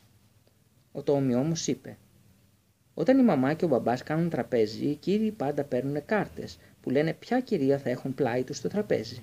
Νομίζω ότι πρέπει να κάνουμε κι εμείς κάτι παρόμοιο». «Εμπρός ολοταχώς», συμφώνησε η Πίπη. «Δεν ξέρω όμως αν μπορούμε να το κάνουμε, αφού είμαι ο μοναδικός κύριος», μουρμούρισαν αποφάσιστα ο Τόμι. «Ανοησίες», θύμωσε η Πίπη, «ή μήπως πιστεύεις ότι ο κύριος Νίλσον είναι καμία δεσποινής?» «Α, όχι, βέβαια όχι, τον ξέχασα τον κύριο Νίλσον», είπε ο Τόμι. Και μετά κάθισε στην κασέλα και έγραψε σε μία κάρτα «Ο κύριος Σέτεγκρεν θα ήταν ευτυχής να συνοδέψει τη δεσποινίδα Φακιδομίτη». «Ο κύριος Σέτεγκρεν είμαι εγώ», είπε γεμάτος περηφάνεια, δείχνοντας την κάρτα στην Πίπη. Μετά έγραψε στην επόμενη κάρτα «Ο κύριος Νίλσον θα ήταν ευτυχής να συνοδέψει την δεσποινίδα Σέτεγκρεν». «Ωραία, αλλά και το άλογο πρέπει να πάρει κάρτα», είπε πεισμωμένα η Πίπη, έστω και αν δεν μπορεί να καθίσει στο τραπέζι. Αφού η Πίπη δεν σήκωνε κουβέντα, ο Τόμι έγραψε στην άλλη κάρτα αυτό που εκείνη του υπαγόρευσε. «Το άλογο θα είναι στην ευχάριστη θέση να καθίσει στη γωνιά και φυσικά θα του προσφερθούν μπισκότα και ζάχαρη». Η Πίπη κούνησε την κάρτα κάτω από τη μύτη του αλόγου και είπε «Διάβασέ την και πες μου πόσο φαίνεται». Καθώς λοιπόν το άλογο δεν είχε καμία αντίρρηση, ο Τόμι πρόσφερε το χέρι του στην Πίπη και την οδήγησε στο τραπέζι. Ο κύριος Νίλσον δεν έκανε καμία προσπάθεια να προσκαλέσει την Άνικα και έτσι εκείνη το σήκωσε και τον έφερε στο τραπέζι. Εκείνος αρνήθηκε να καθίσει στην καρέκλα και επέμενε να σταθεί στην κορυφή του τραπεζιού. Δεν ήθελε ούτε σοκολάτα με σαντιγί, όταν όμως η Πίπη του γέμισε το φλιτζάνι με νερό, το κράτησε με τα δυο του χέρια και το ήπιε μονορούφι. Η Άνικα και Τόμι το ρίξαν κατευθείαν στο φαΐ και η Άνικα είπε πως αν η Κίνα είχε τέτοια μπισκότα, σίγουρα θα μετακόμιζε στην Κίνα όταν θα μεγάλωνε. Όταν ο κύριος Νίλσον άδειασε το φλιτζάνι του, τον αποδογύρισε και το έβαλε στο κεφάλι του. Μόλις τον είδε η Πίπη, έκανε και αυτή το ίδιο. Αλλά καθώς δεν είχε πιει όλη τη σοκολάτα, ένα μικρό καφεριάκι άρχισε να κυλάει στο μέτωπο και στη συνέχεια στη μύτη της. Η Πίπη έβγαλε τη γλώσσα και το σταμάτησε. «Δεν θα ήθελα να χάσω την τελευταία σταγόνα», είπε. Ο Τόμι και η Άνικα έγλειψαν προσεκτικά τα φλιτζάνια τους πριν τα βάλουν και αυτοί στο κεφάλι τους. Όταν είχαν χορτάσει και δεν μπορούσαν να βάλουν μπουκιά στο στόμα, και ακόμη και το άλογο είχε σερβιριστεί με ό,τι έπρεπε, η Πίπη έπιασε άνετα τις τέσσερις γωνιές του τραπεζομάντιλου και το σήκωσε έτσι που τα φλιτζάνια και τα πιάτα έπεσαν το ένα πάνω στο άλλο, σαν να τα ρίχνε σε σακούλα. Έχωσε όλο αυτό το δέμα μέσα στην κασέλα. «Ξέρετε, πάντα μου αρέσει να τακτοποιώ μόλις τελειώνω το φαΐ μου», είπε. Είχε έρθει η ώρα του παιχνιδιού. Η Πίπη πρότεινε να παίξουν ένα παιχνίδι που το λένε «Μην πατήσεις το πάτωμα». Ήταν πολύ απλό. Όλο και όλο που είχες να κάνεις ήταν να κινηθείς σε ολόκληρη την κουζίνα χωρίς να κουμπίσεις ούτε μια φορά το πόδι σου στο πάτωμα. Η Πίπη τα κατάφερε σαν αστραπή, σε ένα δευτερόλεπτο, αλλά και ο Τόμι και η Άνικα πήγαν καλά. Άρχιζες με τον νεροχύτη και αν μπορούσες να ανοίξεις αρκετά τα πόδια, μπορούσες να φτάσεις στην εστία της κουζίνας και από εκεί στην κασέλα και από την κασέλα σε ένα ράφι και μετά προσχίωσες στο τραπέζι. Από εκεί πηδούσες δύο καρέκλες και έφτανες στον ντουλάπι της γωνίας. Ανάμεσα στον ντουλάπι και στον νεροχύτη ήταν μερικά μέτρα απόσταση, αλλά ευτυχώς τώρα στέκονταν εκεί το άλογο. Αν σκαρφάλωνες πάνω του από τη μεριά της ουράς και σερνώσουν ως το κεφάλι του, μετά πηδούσες την κατάλληλη στιγμή και βρισκόσουν χωρίς να το καταλάβεις στο σημείο όπου στέγνωναν τα πιάτα. Όταν πια είχαν παίξει το παιχνίδι αυτό για κάμποση ώρα και το φόρεμα της Άνικας δεν ήταν πια το δεύτερο καλό της, αλλά ίσως το όγδοο, και ο Τόμι είχε γίνει μαύρος σαν σκούπα που καθάρισε καπνοδόχο, αποφάσισαν να βρουν να παίξουν κάτι άλλο. «Και δεν πάμε στη σοφίτα να καλησπερίσουμε τα φαντάσματα», πρότεινε η Πίπη. Η Άνικα ένιωσε να της κόβεται η ανάσα. «Υπάρχουν φαντάσματα στη σοφίτα?» τρεμούλιασε. «Και βέβαια άφθονα», απάντησε η Πίπη. «Είναι πίχτρα από διάφορα στοιχιά και φαντάσματα εκεί πάνω. Τα σκουντάς και πέφτεις πάνω τους χωρίς καμιά δυσκολία. Θέλετε να πάμε?» «Όχι», αναστέναξε η Άνικα και κοίταξε την Πίπη με φόβο, ανάκατο με διάθεση να τη μαλώσει. «Η μητέρα λέει πως δεν υπάρχουν φαντάσματα και στοιχιά», είπε ξερά ο Τόμι. «Αυτό είναι σχεδόν αλήθεια», παραδέχτηκε η Πίπη. «Δεν υπάρχουν οπουδήποτε αλλού εκτός από εδώ, γιατί εδώ ζουν, στη σοφίτα μου. Όλα όσα υπάρχουν βρίσκονται εκεί πάνω. Η αλήθεια όμως είναι ότι δεν κάνουν κανένα κακό, μόνο που σε τσιμπούν στον μπράτσο και μελανιάζεις και ουλιάζουν και παίζουν bowling με τα κεφάλια τους». «Παίζουν bowling με τα κεφάλια τους», κατάφερε να ψηλήσει η Άνικα. «Ακριβώς», απάντησε η Πίπη. «Ελάτε, πάμε πάνω να τους μιλήσουμε. Είμαι καλή στο bowling». Ο Τόμι δεν ήθελε να δείξει πως φοβόταν και κατά κάποιο τρόπο μάλλον ήθελε να δει ένα φάντασμα. Και φυσικά θα ήταν φοβερή η ιστορία αυτή για τα άλλα αγόρια στο σχολείο. Εκτός αυτού παρηγοριόταν με την ιδέα ότι τα φαντάσματα δεν θα τολμούσαν ποτέ να δοκιμάσουν οτιδήποτε με την Πίπη. Αποφάσισε λοιπόν να πάει. Η δόλια η Άνικα δεν ήθελε καθόλου, αλλά πάγωσε στην ιδέα του που της πέρασε από το μυαλό ότι όση ώρα θα τους περίμενε στην κουζίνα μπορεί κάποιο μικρό φαντασματάκι να ξεγλιστρούσε προς το μέρος της. Καλύτερα λοιπόν να ήταν με την Πίπη και τον Τόμι ανάμεσα σε 1000 φαντάσματα παρά μόνη στην κουζίνα, έστω και με το μικρότερο. Η Πίπη προχώρησε πρώτη, άνοιξε την πόρτα που οδηγούσε στη σοφίτα. Τα πάντα ήταν σκοτεινά, σαν πίσα. Ο Τόμι κρατούσε σφιχτά την Πίπη και η Άνικα ακόμα πιο σφιχτά τον Τόμι. Ύστερα ανέβηκαν τις σκάλες που έτριζαν και στέναζαν σε κάθε πάτημα. Ο Τόμι άρχισε να αναρωτιέται μήπως ήταν καλύτερα να ξεχάσουν μια και καλή την όλη υπόθεση. Η Άνικα βέβαια δεν χρειαζόταν καν να αναρωτηθεί. Ήταν απόλυτα σίγουρη πως έτσι έπρεπε να κάνουν. Έφτασαν στην κορυφή της σκάλας και βρέθηκαν πια στη σοφίτα. Τα πάντα κατασκότεινα έξω από μια στενή λωρίδα φεγγαρόφωτο που έπεφτε στο πάτωμα. Στεναγμοί και σφυρίγματα έρχονταν από κάθε γωνιά, καθώς ο άνεμος φυσούσε ανάμεσα στις χαραμάδες. «Γεια σας, φαντάσματα», φώναξε η Πίπη. Ακόμη όμως κι αν υπήρχε φάντασμα, δεν ακούστηκε καμία απάντηση. Βέβαια, έπρεπε να το θυμηθώ, συνέχισε. Έχουν πάει στη συνεδρίαση της εταιρείας των αξιότιμων φαντασμάτων και στοιχειών. Ένας αναστεναγμός ανακούφισης ξέφυγε από την Άνικα και ευχήθηκε να κρατήσει ώρες πολλές η συνεδρίαση. Ακριβώς όμως εκείνη τη στιγμή μια απέσια κραυγή ακούστηκε από τη μια γωνιά της σοφίτας. Κου τσίριξε και την επόμενη στιγμή ο Τόμι είδε κάτι που ερχόταν σβουριχτά κατά πάνω του μέσα στο σκοτάδι. Ένιωσε να τον ακούμπησε κάτι σαν φτερό στο μέτωπο και μετά κάτι μαύρο εξαφανίστηκε από το μικρό παραθυράκι που ήταν ανοιχτό. Άρχισε να ουρλιάζει. «Φάντασμα, φάντασμα!» Η Άνικα το μιμήθηκε. «Ο φτωχούλης θα αργήσει τη συνεδρίαση», είπε η Πίπη. «Αν βέβαια ήταν φάντασμα και όχι κουκουβάγια. Όπως και να το κάνουμε όμως, δεν υπάρχουν φαντάσματα», συνέχισε σε λίγο, «και έτσι όσο το σκέφτομαι, τόσο πιο πολύ πιστεύω πως ήταν κουκουβάγια. Αν τολμήσει να πει κάποιος πως υπάρχουν φαντάσματα, θα τους στρίψω τη μύτη». «Μα εσύ ίδια το είπες», κατάφερε να πει η Άνικα. «Έτσι, αλήθεια το απά», ρώτησε η Πίπη. «Τότε πρέπει αμέσως να στρίψω τη μύτη μου». Έτσι κι έκανε, άρπαξε σφιχτά τη μύτη της και την έστριψε δυνατά. Έπειτα από αυτό το περιστατικό, ο Τόμι και η Άνικα ένιωσαν κάπως πιο ήρεμα. Έφτασαν να φανούν γενναίοι τόσο ώστε να τολμήσουν να πάνε ως το παράθυρο και να κοιτάξουν κάτω τον κήπο. Μεγάλα σκούρα σύννεφα σεριάνιζαν στον ουρανό και προσπαθούσαν με χίλιους τρόπους να κρύψουν το φεγγάρι. Τα δέντρα λύγιζαν και μουρμούριζαν. Ο Τόμι και η Άνικα γύρισαν πίσω τους και τότε, ό,τι τρομερό, είδαν μια λευκή σουλουέτα να έρχεται προς το μέρος τους. «Φάντασμα!» τσίριξε τρομοκρατημένος ο Τόμι. Η Άνικα είχε πετρώσει τόσο από το φόβο που δεν μπορούσε να ξεφωνήσει. Η σιλουέτα ερχόταν όλο και πιο κοντά. Ο Τόμι και η Άνικα κόλλησαν ο ένας πάνω στον άλλον και σφάλισαν τα μάτια. Μετά το άκουσαν να λέει: «Δείτε τι βρήκα! Το νυχτικό του μπαμπά μου ήταν μέσα σε μια παλιά ναυτική κασέλα εκεί πέρα. Αν το κοντίνω, μπορώ να το χρησιμοποιώ κι εγώ». Η Πίπη προχώρησε προς το μέρος τους με την μπουκαμίσια του πατέρα της να σέρνεται στα πόδια της. «Αχ, Πίπη, κόντεψα να πεθάνω από τον τρόμο μου», είπε η Άνικα. «Μα τα νυχτικά δεν έχουν τίποτα επικίνδυνο», τη διαβεβαίωσε η Πίπη. «Δεν δαγκώνουν ποτέ. Εξώνησε αυτό άμυνα». Η Πίπη αποφάσισε ότι ήταν η κατάλληλη στιγμή να ερευνήσουν αυτή την ναυτική κασέλα μεθοδικά.